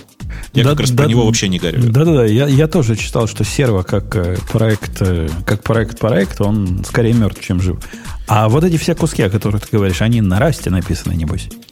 Э, там почти все новое пишется на расте, и это, мне кажется, классно. Э, тут есть важный момент, что э, часть людей, которые были уволены, насколько я знаю, сейчас уточню, часть людей, которые были уволены, уволены из Mozilla Corporation, приютила у себя Mozilla Foundation. Mozilla Foundation — это э, некоммерческая организация, которая получает э, донаты иногда, и часть людей просто перевели на зарплату из донатов вместо, э, ну, вместо Mozilla Corporation. Я видел а вообще, большой тред, в котором э, беженцы из Mozilla, а именно растовые разработчики, искали, куда податься. И, и там были убежища, им разные люди предлагали, разные компании. Я, я бы не сказал, Бобу, глядя на этот тред, что всех куда-то устроили. Там была масса нет, нет, людей, не всех. которые искали... Часть какую-то небольшую. Куда христианину податься. А слушайте, ну, а есть кто-то, да. Кто, есть кто-то вообще, э, ну, тут, наверное, я уведу в сторону немножко разговор про Rust. Так, а есть кто-то, кроме Mozilla, в этом Foundation у Rust? То есть, насколько это плохо для Rust, как для комьюнити и как для языка? Говорят, не так, чтобы плохо, потому что Microsoft недавно тут сильный интерес к нему высказала, и вроде бы теперь, по слухам, они возьмутся и будут все это дело финансировать и продвигать. Но Microsoft это Microsoft. Э, я бы сказал, что на самом деле сейчас Rust э, поддерживают и пишут, больш, пишет большое сообщество разработчиков. Часть ребят действительно были в, ну, в, в, сам, в самой э, Mozilla Corporation, но, во-первых, их Microsoft сейчас наймет, я прям в этом уверен. Чувак, который изначальный автор, вы знаете, наверное, да, что изначальный автор, который Грейден Хоар, он вообще-то давным-давно в Apple то есть он с, с 18 наверное, года в Apple, или там с 17 я не знаю. Э, и это ни на что не повлияло в среднем. То есть это давным-давно такая история э, про сообщество скорее людей, а не про конкретную какую-то группу внутри э, Mozilla. Не скажи, не скажи, Бобок. Вот я, я себя ставлю на место пользователя Раста, как пользователя Go. Если бы завтра Google сказал, мы разгоняем всех своих гошных программистов, Робу Пайку под зад и всем остальным тоже под зад, я бы сильно задумался. Я не думаю, что растовые программисты вот настолько расслабленно себя чувствуют, как ты пытаешься это показать. Нет, я не говорю про то, что это прям расслабленное, но э, я вот сейчас э, специально потратил немножко времени на то, чтобы посмотреть, кто сейчас представляет э, э, ядро команды разработки Раста, и из 10 человек только 4 были бывшие сотрудники э, Mozilla. Но тут же, Бобук, дело даже не в количестве. Я не помню, мы это обсуждали или нет, когда Когнитек купили эти какой-то банк там между там, не помню, кто, не буду врать. Ну, короче, какой-то серьезный банк, который там на Кложе много пишет, и вот они купили Когнитек вместе с Ричем Хики, вместе, короче, mm-hmm. со всеми купили. И сказали, да не, вы вообще не переживайте, ну, типа, все будет нормально, все как обычно, все будет делать, Рич будет делать то, что он считает нужным, но комьюнити это поднапряглось. То есть, а фиг знает, а вдруг они скажут, а мы сейчас все, короче, будем переписывать с Кложа на Java, и это будет новая Java теперь. Так что тут, знаешь, немножко вроде как и, и не страшно, а вроде как и как-то и неуютно. Ну, это в, в любом случае вызывает у меня ощущение «ой», как говорится. Но, э, повторюсь еще раз, меньше половины ядра, то есть core team, оно, он маленький, core, core teams — это там меньше 10 человек. Меньше половины из них работали в Mozilla Corporation уже. То есть э, те времена, когда только Mozilla отвечали за, отвечала за Rust, уже давно позади. Ну, а осадочек... Я, я, я с предыдущим оратором больше согласен, чем с тобой, Вовк. Осадочек прям серьезный. Конечно, нет, конечно, напрягает. Не надо даже, даже не говорить ничего. Э, при этом, э, ну, типа, я бы, я бы сказал, что напряжение, может быть, э, есть, но в среднем я прямо сейчас уверен, что это скорее на пользу Расту пойдет, потому что, ну, как бы давно нужно было вообще прекратить делать вид, что это проект Mozilla, и, ну, прям я уверен, что будет хорошо. Он, Я у нас, смотрю он, на это и делаю ставку. Из положительного. А, на поржать. У нас есть на сегодня тема на поржать. И, и от Microsoft. У нас сегодня все от больших. Тут Microsoft выкатил предложение, говорит, каким доколе, доколе вот эти программисты будут неэтичной деятельностью заниматься, а давайте мы заставим программистов принимать э, что-то типа клятвы Гиппократа для, ну, не навреди. Ну, в чем, в чем суть? Не навреди. И вот они будут все их это, этой клятве следовать, и тогда мир станет лучше, и трава позеленее, а небо такое голубое, что голубее не бывает. Ну, слушай, это же классная идея. Только нужно еще в эту клятву внести не делать баги а, и за нарушение клятвы расстреливать. Как там это надо же еще назвать правильно? Тетика, да? Они в этом в, э, как, как сериал-то? Долина, Кремниевая долина, конечно. Mm, Ты, да, да, да. Mm. Это то, что преподавал этот э, Гевин Белсон. Ну, короче, да, да. да.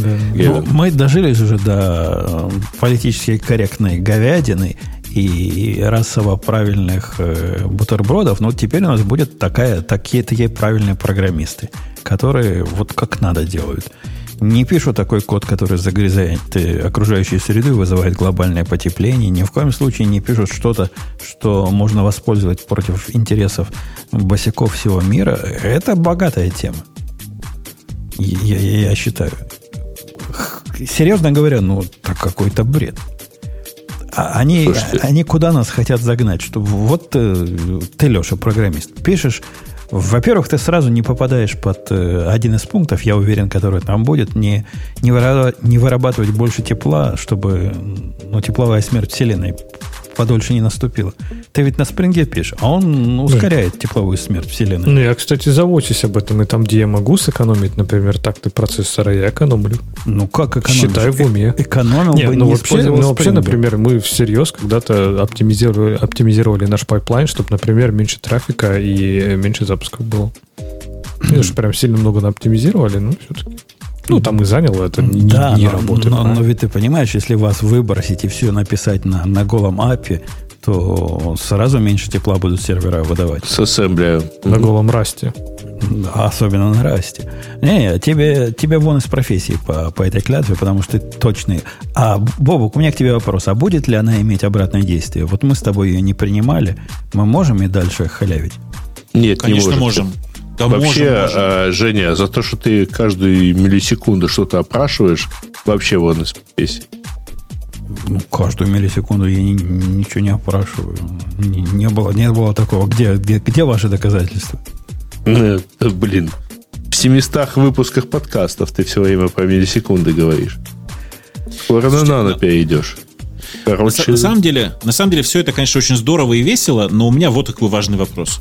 А вы кто-нибудь вообще можете себе представить, что в этой клятве будет?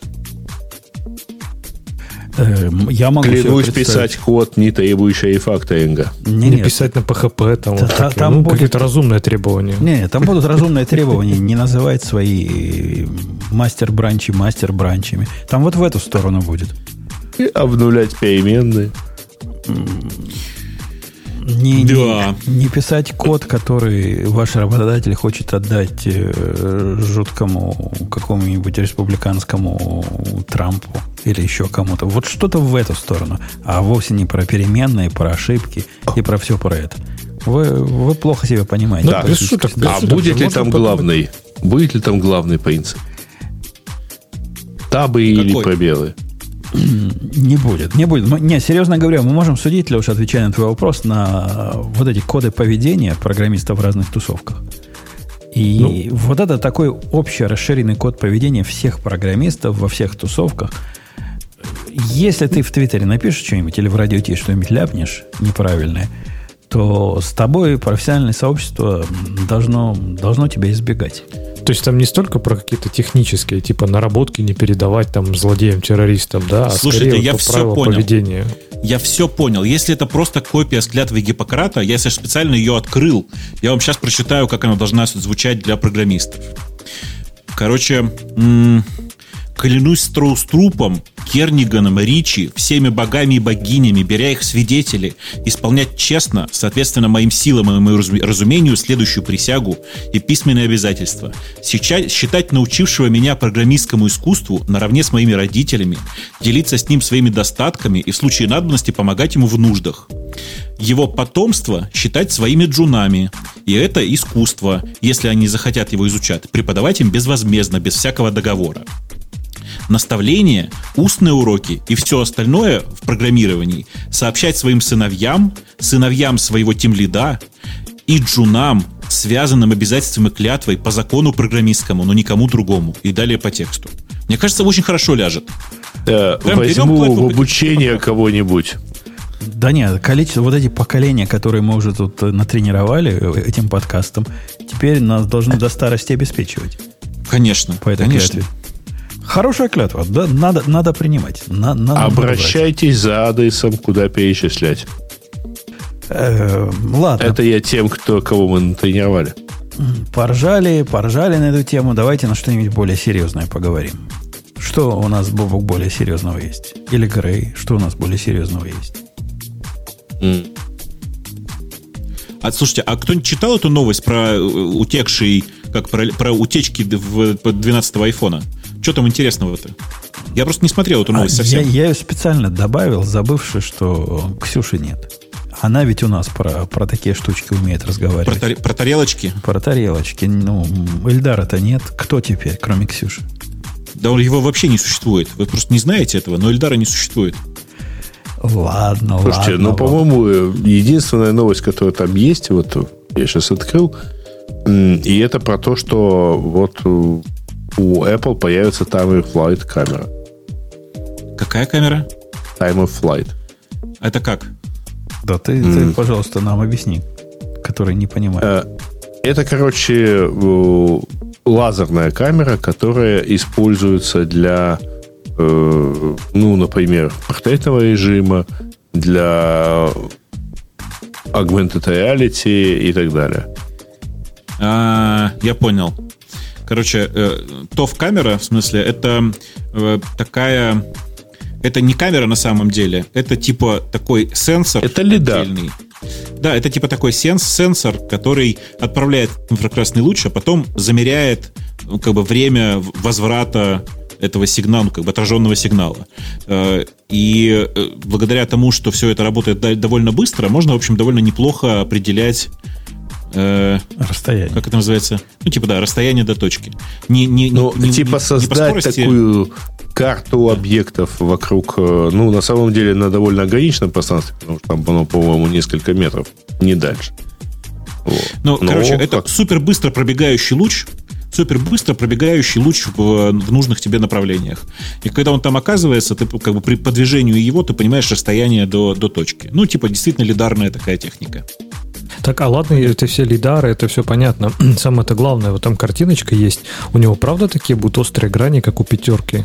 Это же вообще бомба тогда будет. А, Ну, вот пока большинство Это, п- прости, пожалуйста, так, ты какую сейчас фотографию смотришь? Фотографию в этой статье? э, самую Первую, первую. да. Ну, так это, это не это первый 11 такой. X, это 11 Pro просто. Нет. Нет, подожди, у него, Нет, смотри, нет, нет. у него такие грани, как у, У- пятерки, а- такая острая. У 11 Pro А, да-да. Не, по, Э, по слухам, значит- Леха, действительно, все, кто рисует эти, э, как они называются, рендеры, аренда это. все эти рендеры вот так рисуют, говорят, какой-то чувак, который утекает как следует всегда и совпадает. Вот такой утек уже, и будет нас такой телефон ждать. Ну, мы не- в не действительности не, заставят узнаем про это ничего достоверно примерно еще пару месяцев, потому что вот что-то правдоподобное утечет, когда э, это все появится для производства чехлов. Спасибо. Так, а мне кажется, в сентябре у них будет какой-то ивент, нет? Да, да, будет какая-то сходка. Слушайте, Пока чуваки, не я понятно. не хочу вас расстраивать, но вот эта фотография это просто iPad Pro. не знаю, не знаю. Точно вам говорю. Нет, я просто пошел и посмотрел. Вот эта конкретная фотография это просто iPad Pro. Ну, что было у чуваков, то и сфотографировали. Ну, что ты. В смысле, вы понимаете, да, вот такой край острый, как ты говоришь, он но- у новых iPad Pro. Ну, ты тогда точно не заставят они не обновиться с семерки, да? Я-то думал, не что знаю, 12 я- может быть, если новый iPhone такой сделают. будет, я бы тоже взял, ты прав. Ну вот, Мне вот тоже я о нравится, чем, да. о чем и речь, красота какая, а? А, а я как раз решил обратно перейти на двухгодичный цикл. И, и вы меня вот кинете с новым айфоном, против которого я не смогу устоять. Купишь себе второй iPhone. Да. Зачем мне два айфона с одной симкой? Как я буду? Хотя, и, и- да, хотя, да, я, я как раз часы покупаю вторые, хотя рука всего, на которой носить одна. Так что есть какой-то смысл в двух айфонах. Так, а что, что ты сделал со второй? Да, что со второй рукой случилось? А на вторую руку зачем часы? Как-то- кто на правой руке Жень. носит часы? У, у меня есть для тебя хорошее решение. На левую ногу. Сидишь, программируешь, потом так ногу поднял, о, время посмотрел, норм. Да и нет, вибрация опять же чувствуется. Так что, и потом, Женя, смотри, у тебя таким образом есть еще три свободные конечности. Нет никакой проблемы несколько часов на левую руку надеть, если уж очень хочется. Но тогда будет проблема голосования. Как я узнаю точное время? Надо трое часов А. как минимум. Ты лишь бы за Трампа не голосовала, а там, в общем, какая разница? А что ты так? Что ты так к Трампу? Видишь, какой мужик классный. Рыжий, когда рыжий говорю, желтый. Да. Опять же, ТикТок разбанил. Он ничего не разбанил. А, он перенос срок бана на после выборов. Ну, а после, как это, а после меня хоть потоп. А, Как тем более, что действительно будет после него и потоп. Э, У нас, у нас тут Google Chrome выкатил новую версию, по слухам, с Android, с Android Police сайта, в котором говорят, опять, опять взялись за старые, вот за эти грязные свои штучки, прятать наше все, а именно URL.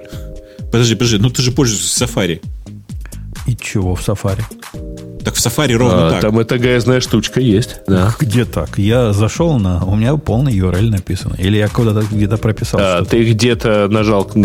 Ты там в настроечках нажал кнопочку. Жень, по дефолту не так. По дефолту, куда бы ты ни зашел в Safari, у тебя показывается только домен. Никогда такого у меня не было. И никогда Ну, так не будет. А, Это у тебя-то По да. дефолту, так, зайди в настройки, и у тебя там стоит галочка «Показывать полный адрес сайта». Ну, так и надо поступать. И у меня есть смутное ощущение, что оно так было... Да, show full веб-сайта. Так оно по умолчанию было, не? Нет, Нет. нет, нет. Нет. По умолчанию не показывается это все. Погодите, я давайте даже отключу. Интересно, что, что. Я, у меня вот сайт по, по, по умолчанию, все, я тебе могу показать, как это выглядит. А, не, это не так, как в. Гугле. Ну, ты, Бобок, не понимаешь, чем ты Так, как в Гугле, посмотри. Вот как я кинул картиночку с э, страничкой прямо сейчас. Вот посмотри.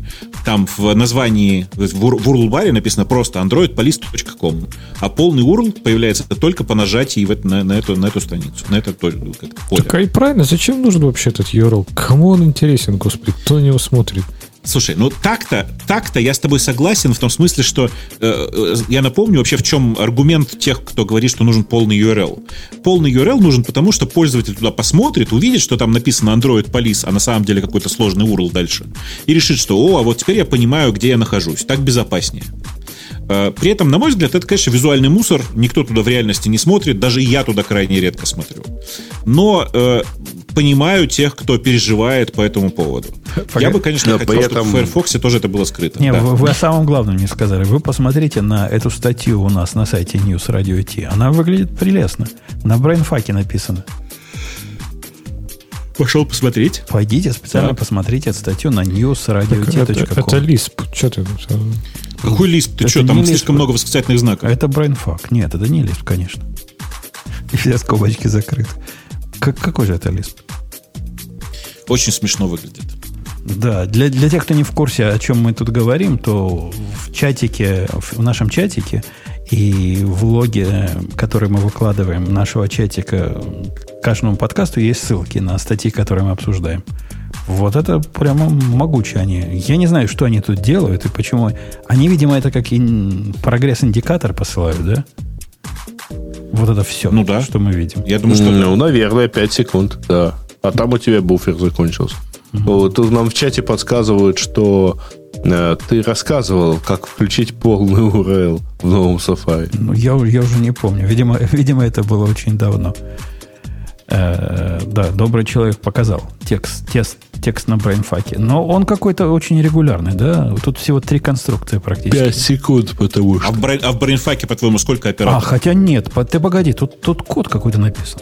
Если внимательно присмотреться, ты, дорогие слушатели, вы присмотритесь. Э, собственно, фонем, фонем там мало, но комбинации то, то одна в скобочках, то пять в Да. Так это скобочках. JavaScript, да, вот да. это двойное отрицание. Дрожание чтобы его это левой это ноги JavaScript. есть великий признак. Мгм. Это, это реально JavaScript. А, ну, а кто, кто может перевести, что здесь написано? Может, действительно текст статьи весь написан? Кто-нибудь ботом JavaScript зайдите ровно на эту же статью и посмотрите, что нам там дает. Нет, так не, не спортивно. Тут наверняка какое-то тайное послание. Если вы это смогли прочитать, идите к нам в Android Police работать. Р- э, расскажите... А, Стоите с расскажите- инопланетянами в кратере Марса. Короче, расскажите, пожалуйста, Грею, куда его послали. Ну, Вот не знаю, у Путуна, может, его послали. меня Кто никогда- добавлял эту новость?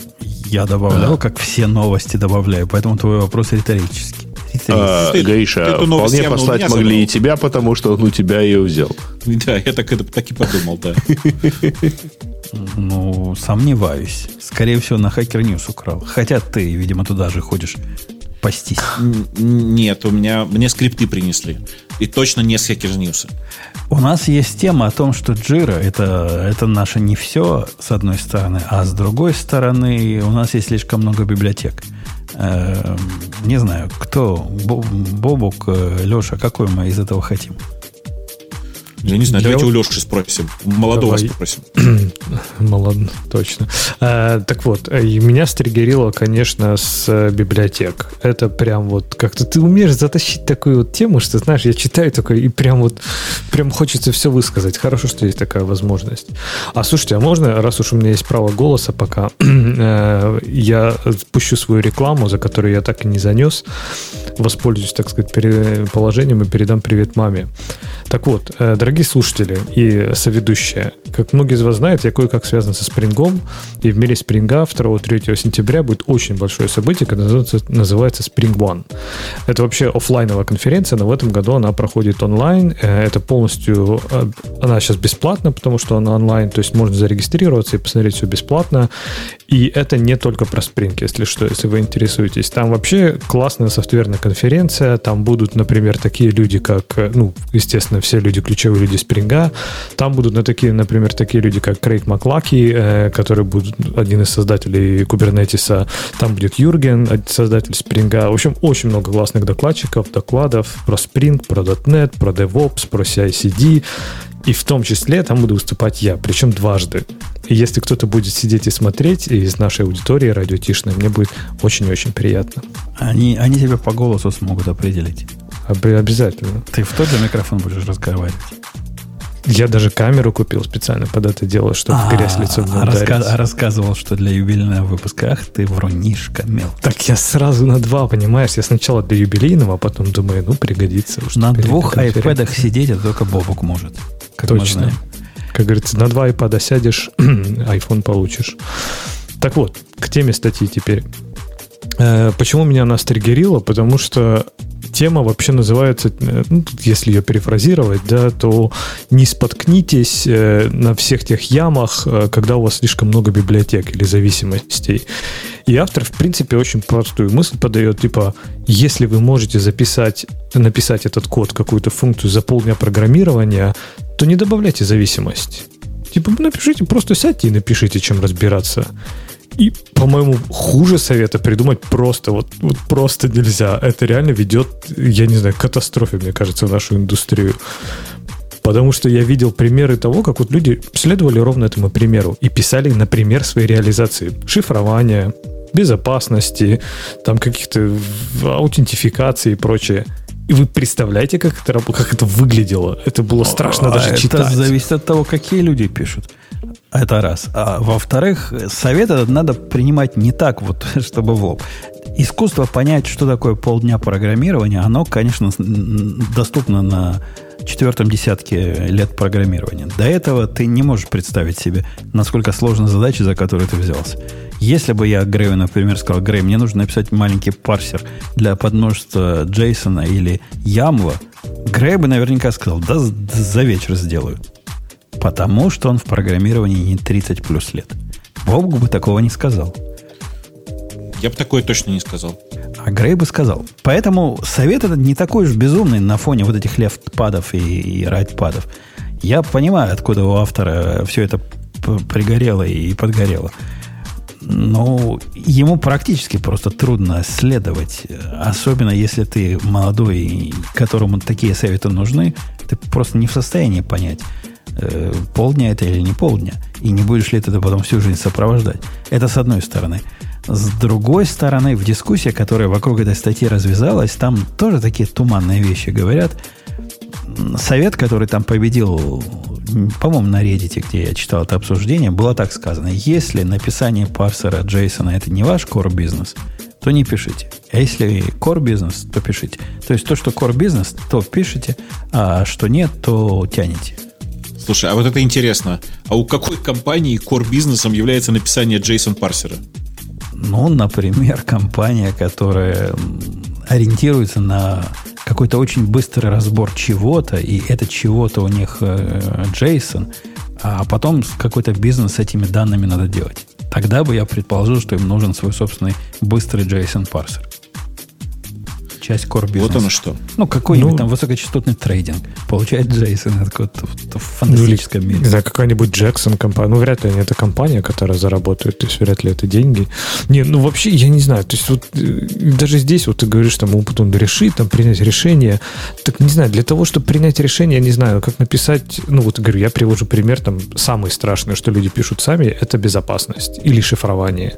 Для того, чтобы понять, что ты написал полную чушь с точки зрения шифрования, надо быть достаточно квалифицированным в. Например, я абсолютно не квалифицированным, хотя там я писал серьезно какие-то вещи, даже И мне кажется, в том-то и проблема, что люди, которые уверены, что они, да, я сейчас напишу за полдня, что тут писать, они не понимают сложности. А люди, которые понимают сложность, они не будут этому совету следовать, потому что, ну, кто в здравом уме будет, не знаю, писать свой парсер JSON, который полностью там compliance RFC, который не приведет к какой-нибудь letter bomb атаке взрывной Если что, DDoS. у, у Джейсона нет RFC, к сожалению. Э, да, но должен сказать, что вообще это не всегда так. В смысле, что вот в мире питона есть э, стандартная JSON библиотека, которая есть в, ну, поставляется вместе с самим питоном, а есть э, недавняя история с э, проектом, который называется OR.json, типа OR.json, э, у который по производительности выше того, что встроено в, ну, в Python, не знаю, в 8 раз, в 10 раз, в зависимости от ситуации. И там чуваки реально сделали, ну, реально крутой парсер JSON, супер быстрый, да еще и умеющий сериализовывать больше данных, чем больше типов данных, чем то, что есть в дефолтном решении. Такие исключения бывают, но это, конечно, редкость. Не, бывает, бывает. Леша, я тебе в виде антитезы скажу, что когда я тестировал в свое время по работе тут один из сервисов, который должен быть быстрый, и с удивлением обнаружил, что парсинг JSON это фигня, конечно. Там запрос а распарсить ерунда дело. А вот запарсить обратно им ответ, вот этот э, инко- декодинг или инкодинг, ну, маршалинг, короче, по-русски говоря. Маршалинг прям дофига времени занимает во всем этом Сериалайзинг, флоу. да. И я написал свой собственный сериалайзер, свой собственный маршал для под- того подмножества JSON, который нам надо, и он раз в 10 быстрее работал, чем общего назначения. Исключительно потому, что я знаю, какие данные могут быть. Я сам эти данные отдаю. Так это другой случай, Путон. То есть ты не то, что мог взять библиотеку, а ты типа написал сам. Такой не было библиотеки, Мог. которая Как- тебе как? подходила. Как? Прямо из коробки. Джейсон, Маршал, вперед, и он тебе делает. Ну, я так понимаю, что ты это делал, чтобы у тебя перформанс был лучше, правильно? Конечно. То есть Такой библиотеки ну. с таким перформансом не было. Но Конечно. перформанс это... Вот. А мне кажется, речь-то не про то. Она говорит, при прочих равных, я так понимаю, что автор девушка, все-таки, как я понимаю. Вот, она говорит, что при прочих равных, типа, можно просто взять и написать э, самому, если точно так же напишите. Но это, ну, у тебя просто вариантов не было. То есть, например, тебе важна была скорость, и ты оптимизировал по скорости. А это нормально. Окей, у тебя не было библиотеки. Но в- если бы ты просто сел и сказал, ну, что тут парсить этот JSON? Зачем мне гошную там использовать? Дай-ка сам напишу. Вот это уже, не знаю, против этого тут просто нужен такой уровень квалификации, чтобы понять, что ты делаешь и, что ты, и зачем ты это делаешь, что на таком уровне квалификации люди не задают вопросов, типа писать или взять библиотеку. И выдавать это как общий совет, типа, да, не берите библиотеку, пишите. Это, это очень, очень вредный и опасный совет. Я, я думаю, ты неправильно понимаешь целевую аудиторию, которая, которая она пишет эту статью. Она пишет эту статью программистам на JavaScript. Программисты на JavaScript, которые не могут э, целую часть от числа взять без библиотеки. Вот не могут. Ты думаешь, им не надо писать, э, как взять целую часть? А воспользоваться библиотекой на полторы строки? Ну, не знаю, может, Java JavaScript будет три строки из-за всяких специальных случаев. Не, ну, Слушайте, может быть, да. Но, кстати, автор все-таки не девушка, ладно. Но вообще, да, я согласен. Может быть, в мире JavaScript это как-то, как-то по-другому котируется. Сейчас у меня к вам, у меня к вам вне- внезапный вопрос. А вы когда-нибудь сталкивались с такой забавной задачей, как э, потоковый парсинг JSON? Конечно. Кон- Конечно. Просто э, я как бы несколько раз такой- такие штуки реализовывал, и каждый раз я ржу, что на самом деле практически нигде нет готовых хороших решений для этого. Я недавно сталкивался с потоковым парсингом, э, как это называется в XML, этот тип парсинга на S. Леша, ты знаешь. Сакс, сакс. Саксом. Сакс, сакс парсер, да. Да, это, это действительно занятие. Даже с, с хорошими, богатыми библиотеками занятие не, не для слабонервных, но там входной поток этого XML был в гигабайты. Ну, как я его еще раз парсю? Да, а у меня, у меня для вас, кстати, пока мы в программистских темах, инте- интересная история. Вчера возникла необходимость эм, оптимизировать э, параллельность работы одной балалайки, которая читает из Монги, а потом какие-то вокруг этого анализы делает. Но мне абсолютно было очевидно, что то, что она считает все свои статистики, оптимизировать с точки зрения многоядерности, это какая-то бессмысленная вещь. Ну, я на переключение потрачу больше, там математика простая. А вот как бы так сделать, чтобы... Вот представь, общая задача, Леша и Бобук. Есть у тебя какой-то запрос к Монге. Представили? Так. Запрос. И тебе хочется... Ты знаешь, что зака... и пользователи, которые этот запрос делают одновременно, один-два, то есть мало. Редко пользователи приходят. Но ты для этого конкретного пользователя должен сделать все, чтобы этот запрос быстро сработал. И ты знаешь, что если ты запустишь этот запрос каким-то волшебным образом разовьешь его на части и запустишь по частям, а потом соединишь вместе результат, ты получишь там четырехкратный выигрыш в производительности. То есть Mongo твоя одним запросом совсем слабо нагружена. Четырьмя ты можешь ее как следует нагрузить, восьмию еще лучше. Прикинул, да? Там SSD, все дела, позиционировать ничего не надо, все, все быстро происходит. Ты не тормозишь себя сам. Вот теперь вопрос в студию. Каким образом сделать так, чтобы любой запрос, а ты не знаешь, какой запрос, по большому счету, тебе э, клиент пришлет, чтобы можно его было шардировать? А? Какова задачка? Леха, ну ты, ты, ты придумай. Глубоко. Как, как мне шардировать любой неизвестный запрос? Что-то я, прости, все пропустил, но, э, наверное, как-то можно. Да никак. Нет, правильный ответ никак. Общего решения для такой задачи нет. Ха, а я нашел. Причем общее и элегантное решение для этой задачи. Ты будешь, Бобок, смеяться. Решение элегантно, как рояль. В момент создания этих записей, записи создаю сам я. Каждой записи я при, прибиваю циферку, которую я называю CID, Chunk ID, которая от 0 до 63. И все. Понимаешь? И все. То есть все записи у меня случайным образом разбросаны между этими чанками. Теперь к любому запросу, который мне приходит на вход, я могу запустить там N этих горутин, каждая из которых будет CID в таком-то или таком-то рейнже просить. И мне абсолютно не важно, какой запрос. Каждый возьмет свои именно чанки. А зачем ты тогда вообще генеришь э, там в- э- этот айдишник? В смысле, эти, ну, тегаешь их зачем? У тебя же есть Object ID. Ты же Ну. можешь там просто по маске брать. По Object ID я не знаю, как средствами Монги спросить, э, как относиться к Object ID как к числу. Вот этого я не умею делать. Это раз. Во-вторых, Object ID, они по, по времени завязаны. Мне хотелось бы э, более рандомальные. Ну, совсем что-то случайное, чтобы Е- было. э, Там, там же микросекунды, ты можешь последние только эти самые брать. Ну, как, что значит брать? Мне надо в результате это в query засунуть, понимаешь? И query должно быть индексировано. Если у меня есть индекс по, по полю, которое число, причем число от 0 до 63, то есть я говорю, больше 64 чанков мне никогда не надо. Слушай, нет, подожди, ну давай вот иначе. А вот битовые сравнения, в смысле бит, бит, бит-сеты и все вот это вот, э, битовые операции, они разве не сработают с Object ID? Ну, Мне как кажется, не проверить. Для этого надо будет написать какое-то выражение на, на JavaScript, которое работало бы как часть моего query. Мне же надо query Ну. построить такое. Я хотел Ну, бы, и- чтобы это было подешевле. Понимаешь? Подешевле. это не дешевле. очень дешево, потому что ты лишние данные, на мой взгляд, хранишь. О. Но с другой стороны, ну что я придираюсь? Ты это бы же копейки. Ты бы видел мою запись. В ней там иногда в 16 мегабайт упирается. То есть одно число точно ей погода не сделает. А подожди, у тебя, у тебя э, один документ э, на 16 мегабайт? Ну, пока он не дорос до такого, но подобные документы у меня было время, когда приходилось дробить, потому что они упирались в максимальный размер. Хороший Офигеть. документ, понимаешь? Он сам по себе, он, он с точки зрения данных такой богатый документ. Понятно. Да. Так что хорошо получилось с этим CID, прямо универсально. Я, я сам себя хвалю. Производительность действительно выросла не в 4 раза, как я надеялся, но раза в 3 точно. Ну, тебе просто повезло с тем, что у тебя э, ну, нет, э, как это сказать, нет запросов к разным. Сейчас, как это? Нет, э, нет в- в- необходимости джойнить разные документы с, э, из разных шардов.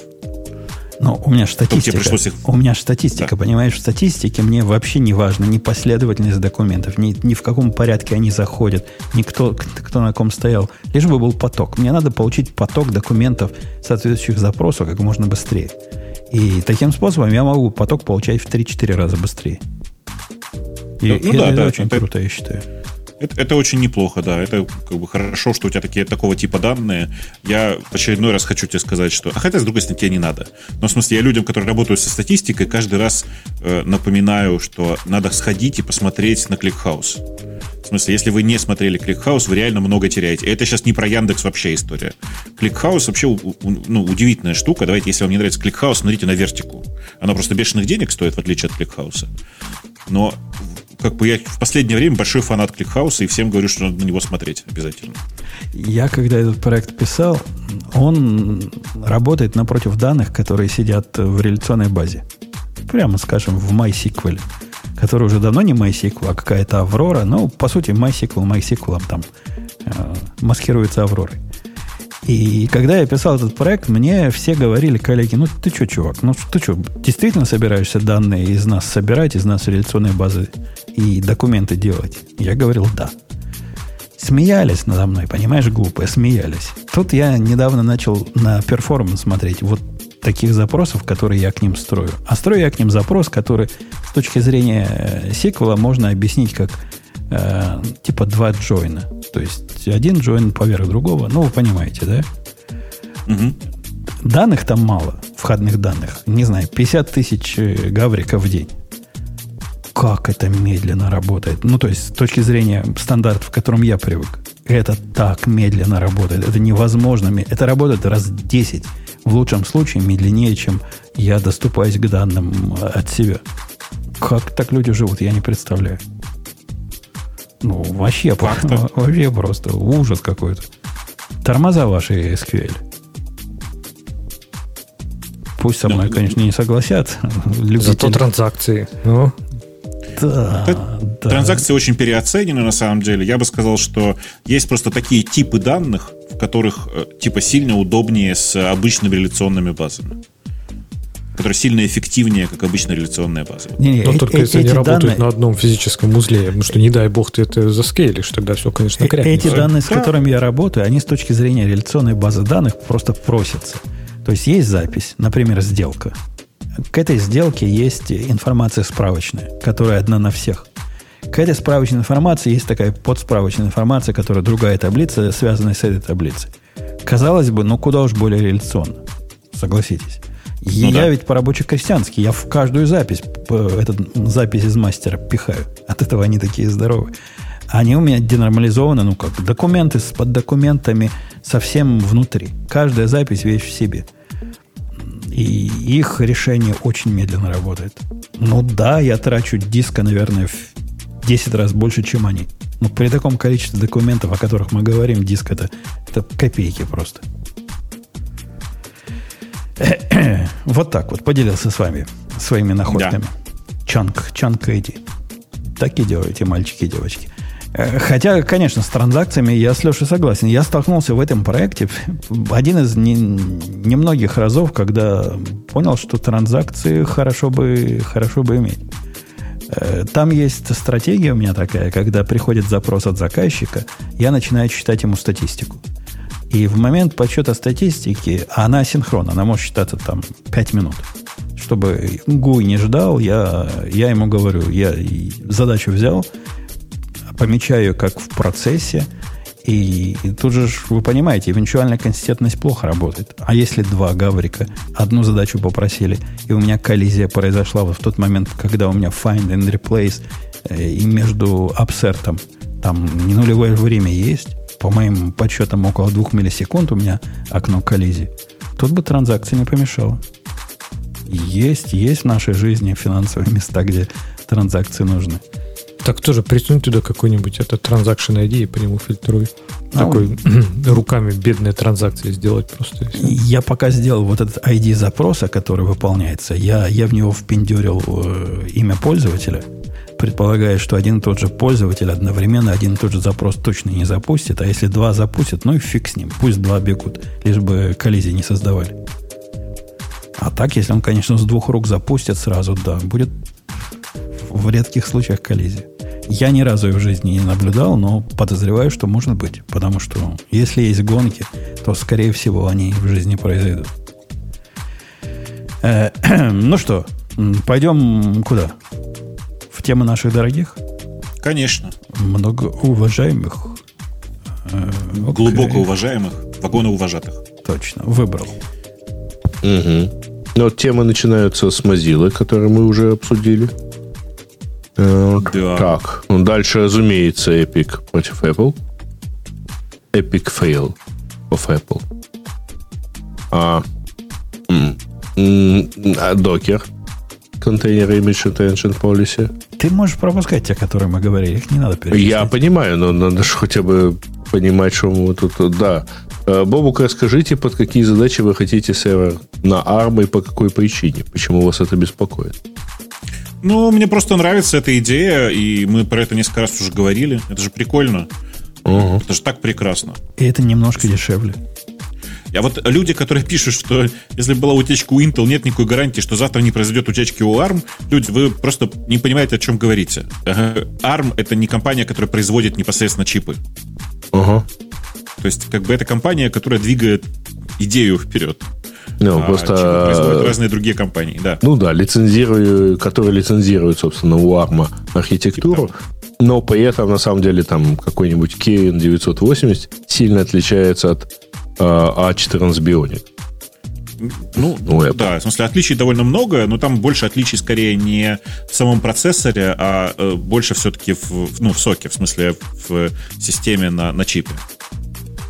В Сочи, надо говорить, в Сочи. Вот как.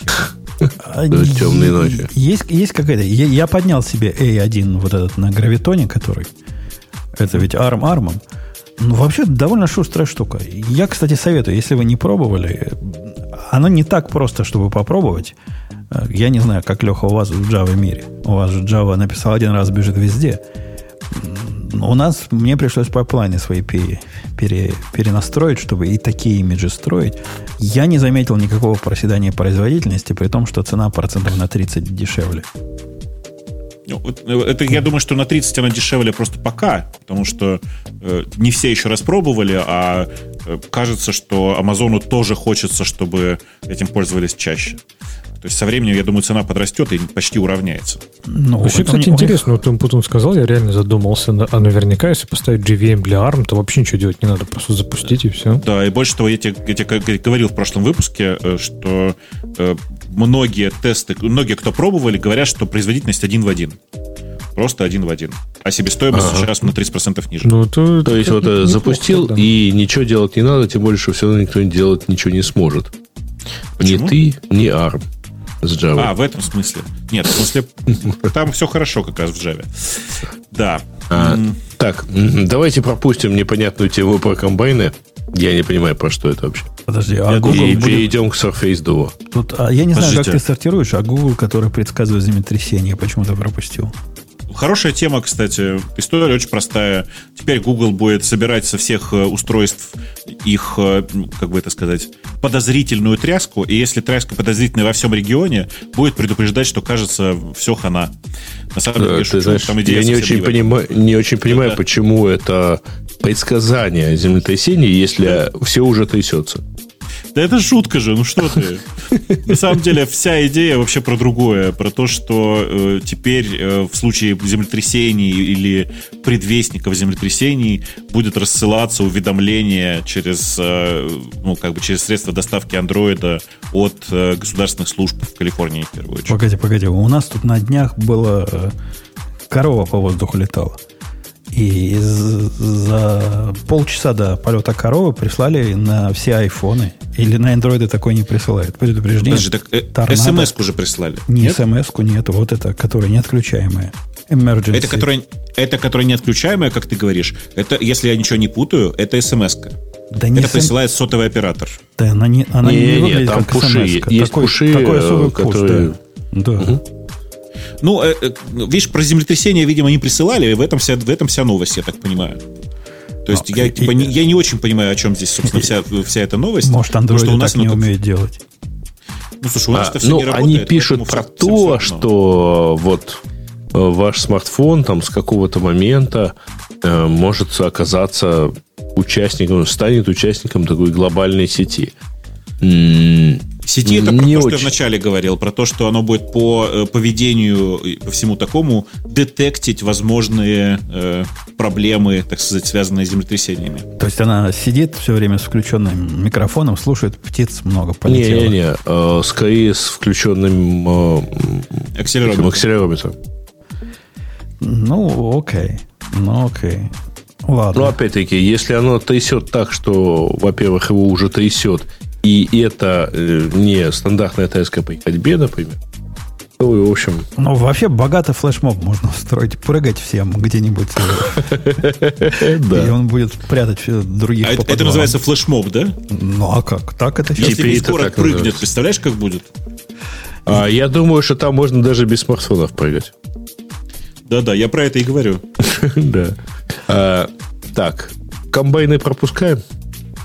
Не знаю там что про комбайны, но Surface Duo это очень прикольно. Для тех, кто не видел, Microsoft, э, в общем, обещает, что запускаются продажи Surface, Surface Duo. Это очень просто. Представьте себе, что два андроидных телефона посерединке, в смысле, по одной из граней склеены вместе. Получается Не склеены, там книжечка. уникальная петля, ты что? Но я же говорю, как представьте себе. Ты же не можешь себе склеить, вклеить уникальную петлю. Ну, то есть, хорошо, давайте для простоты. Возьмите петлю от э, обычной форточки и приклейте ее на стыке двух, двух, андроидных телефонов. Получится на андроиде? На андроиде. Да. А что случилось с этим, с Windows? Так уже закопали давно. Да, оно утонуло. О, окей. Ты давно в этом подкасте сидишь, должен знать. И Тут по размерам не очень понятно. Он размером с маленький iPhone каждая половинка. С- не, по-моему, не маленький iPhone, с нормальный iPhone. Ну, Он тут, тут, в понимаешь, развернутом видео по размерам как iPad. тут, когда на фотографии белые руки его держат, выглядит как iPad mini. А когда черные руки держат, выглядит как, э, как маленький iPhone. То ли в руках Так делают, то ли они разного Нет, размера. чер- просто это очевидно же, черные руки больше. Ну, тут- тут что за расизм сейчас был? Это, ну, нет, это новый сло- слоган. Black hand- hands bigger. Окей. Окей. And matter. Э, По, по сути этого устройства. Но это не первое, да, которое складывается, раскладывается. В чем, собственно, Бобук цимис этого всего? Не, это первое, которое складывается и раскладывается без, без э, этой самой, без единого экрана. экрана. Да. Потому что предыдущие, вот этот Samsung и Huawei, они же, в общем, с э, монолитным экраном. Ну, окей. Но есть и Razer даже, который складывается с экраном. Че далеко ходить-то? Да, А- это складывается по другому, по другому направлению, так сказать. Да-да. Э, Фишка здесь, фишка здесь в том, что они сделали андроидное устройство и доработали некоторым образом Android для того, чтобы он запускал одновременно два приложения, чтобы можно было на одной половинке открыть одно приложение, на другое другое. Очень прикольно, если открыть его, в этот телефон в режиме ноутбука, то на второй половинке покажется клавиатура. Это тоже прикольно, на мой взгляд. Забавно достаточно. Ну и вообще просто, ну, там, это же действительно классно, когда ты открываешь, я не знаю, там, режим фотографии, у тебя с одной, на одной половинке у тебя превьюшки, а на другой в это время показываются твои э, большие, ну, крупные фотографии. Или ты с одной стороны открыл Давайте, какой пример привести? Я не знаю. YouTube, с одной стороны, у тебя список видео, а на правой стороне видео. Это же классно. Короче, Гриша, тебе покупать, если что? Слушай, да я сам доеду, если что, господи. Если у всех шансы примерно нулевые, Да, поэтому я, да. про, я про это, Он да. стоит, стоит просто вообще каких-то конских денег. Полторы тысячи конских? долларов за 206. Это, 256. это дешевле, чем топовые нынешние Samsung. Чем два топовых Samsung, которые вместе Не, ну. Samsung вот э, Galaxy Fold, он стоит э, 1500, да? Э, нет. Он стоит под Fold? 2000. На, на старте он стоил 2000. Сколько он стоит сейчас, я не знаю. Мне видится, Я думаю, что нисколько его Но не уже есть Fold продавать. 2. Мне Нет, видится, там же 2 целевая теперь аудитория есть. этого телефона настолько же далека от народа и настолько же это будет экзотика, как и все остальные складывающиеся телефоны, кроме Бобука, его не Э, купит никто. Слушай, ну, если бы это все сделал Samsung, мы бы знали бы еще одного покупателя. Было бы два, а так будет Он только ничего не один. покупает, ему бесплатно приносят, ты забыл. Э, Да. И он уже, он уже Вместе собственными с видел... mini. И он же собственными глазами видел Surf- Surface Duo Mini, да, или Duo Pro, я не знаю, да, какой-нибудь. Короче, А- мне кажется, что прикольная эта идея, но я бы за полную цену, конечно, постарался бы не покупать, если бы это было можно. То есть идея классная. Надеешься. Да. А мне не Идея кажется идея классная. классная. Мне кажется, эта идея убогая абсолютно. Вот эти попытки сделать складывающиеся телефоны вот таким э, рабоче-крестьянским образом. А, уж у- даже та Моторола, которая Razer, которая тоже чудовищно более чем полностью, в ней и то больше чего-то, чем вот в этом. Сложить два телефона рядом. Слушай, ну, на вкус и цвет, как известно, фломастеры разные. И я эти фломастеры пробовал, они мне ничего, в смысле, они мне кажутся довольно прикольными. Я, конечно, не трогал это устройство, я не держал его в руках. Может быть, я подержу и скажу, фу, какая гадость. Про него такие Но- странные вещи пишут. Я, я вот читал обзор человека, который тоже, как ты, его сильно полюбил. У него был главное, м, главный посыл статьи в том, что это теперь ультимативное устройство, которое заменит Kindle. Вот с такого читать будет. Ух, как читать. Как книжку раскроешь и читай. Эм. Ну, все-таки вот э, разделенность экрана, я думаю, м, играет свою негативную роль. Не, ну в книге тоже разделены экраны. Помнишь бумажные книги на убитых Э, деревьях? Да, но только там, извини, каждый в твоей терминологии экран это примерно 7 дюймов. Я не удивлюсь, если здесь меньше, больше будет или столько же. Если Боба говорит, что это как iPad маленькие, то там 8 Не, не, дюймов будет. не, Не, он в разложенном оно как состоянии, iPad. как iPad. Экран, двойной вот этот разложенный экран, у него диагональ 8 дюймов. А, Окей, окей. Ого. Тогда Ну, ой. то есть, это примерно попытка все-таки поспорить э, с Galaxy Fold или с э, Huawei вот этот Mate X. Или, или, или с iPad mini. М? Как? М, Складной iPad mini. По-моему, прикольно. Ну, нет, не, не прикольно. С, а, iPad mini это, как ни крути, один экран, с которым можно, э, как с одним экраном, играться, и его иногда даже мало бывает. А тут два маленьких экрана. В сумме, как один iPad mini. Э, не, не наш путь. Я бы сказал, что на самом деле самая большая проблема вовсе не в этом, а в том, что это откровенно слабый по хардверу девайс. То есть э, он, он- это, это не топовый Android. Там 6 гигабайт памяти всего. У него на выбор 128 или 256 гигабайт сториджа. Ну, не знаю, как вам, это стыд, стыд и позор, на мой взгляд. То есть это все довольно слабенькая такая по нынешним временам железка.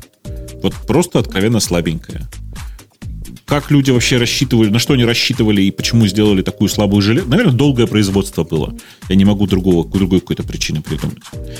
То есть И- просто опо- опоздали чуваки. Я, я тут, кстати, шипился по поводу Android э, устройств.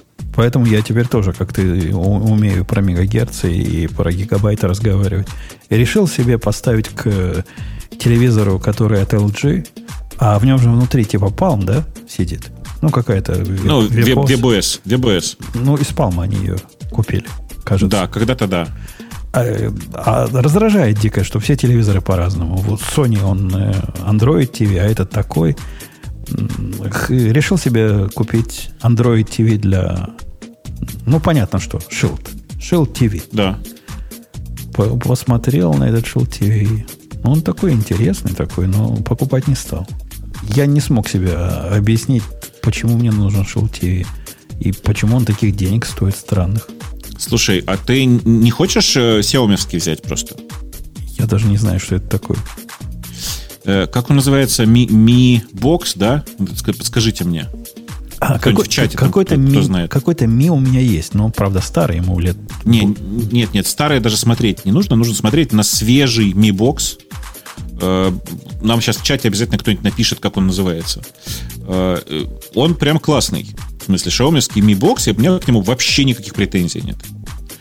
Он прям работает и работает как зверь, стоит каких-то копеек вообще совершенно. Я не- могу и, даже и он, вспомнить. и он знаю. тоже Android TV. Он чистый Android TV. Прямо рекомен- рекомендит. Ну, окей. А меня Android TV практически всем устраивает, за исключением того, что одной программы для него почему-то нет, которая есть для обычного Android. Не все, не все туда переносят. А так все, Ну, все в порядке. Я как, я, как обычно, TV Box пишут, но да, вот тут нужно иметь в виду, что э, нужно, не, нужно прям конкретно брать версию, которая поддерживает 4К, и она, по-моему, там в названии 4К содержит, если я ничего не путаю. Про этот Shield TV, что меня подкупило, там рассказывают какие-то легенды. Я, я смотрел обзоры. Говорят, у него такой AI там. Знаешь, Бобок, что такое AI? Да, Он- я он- он же немножко ML. слышал, да. Он же ML.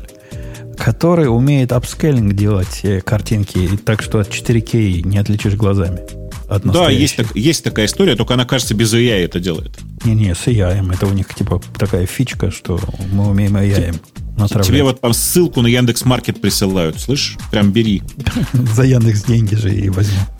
Да-да, да. дайте-ка посмотрим, сколько он стоит на Амазоне, мне прямо интересно. Но я думаю, что он как-то должен стоить человеческих каких-то денег.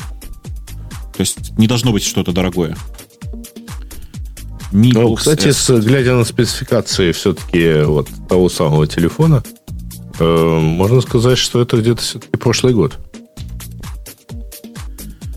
Ну, Потому ну, вот что я говорю тебе, что он как-то очень странно строит. Ну, там Snapdragon 855, хотя сейчас в ходу, в этом году в ходу уже 865.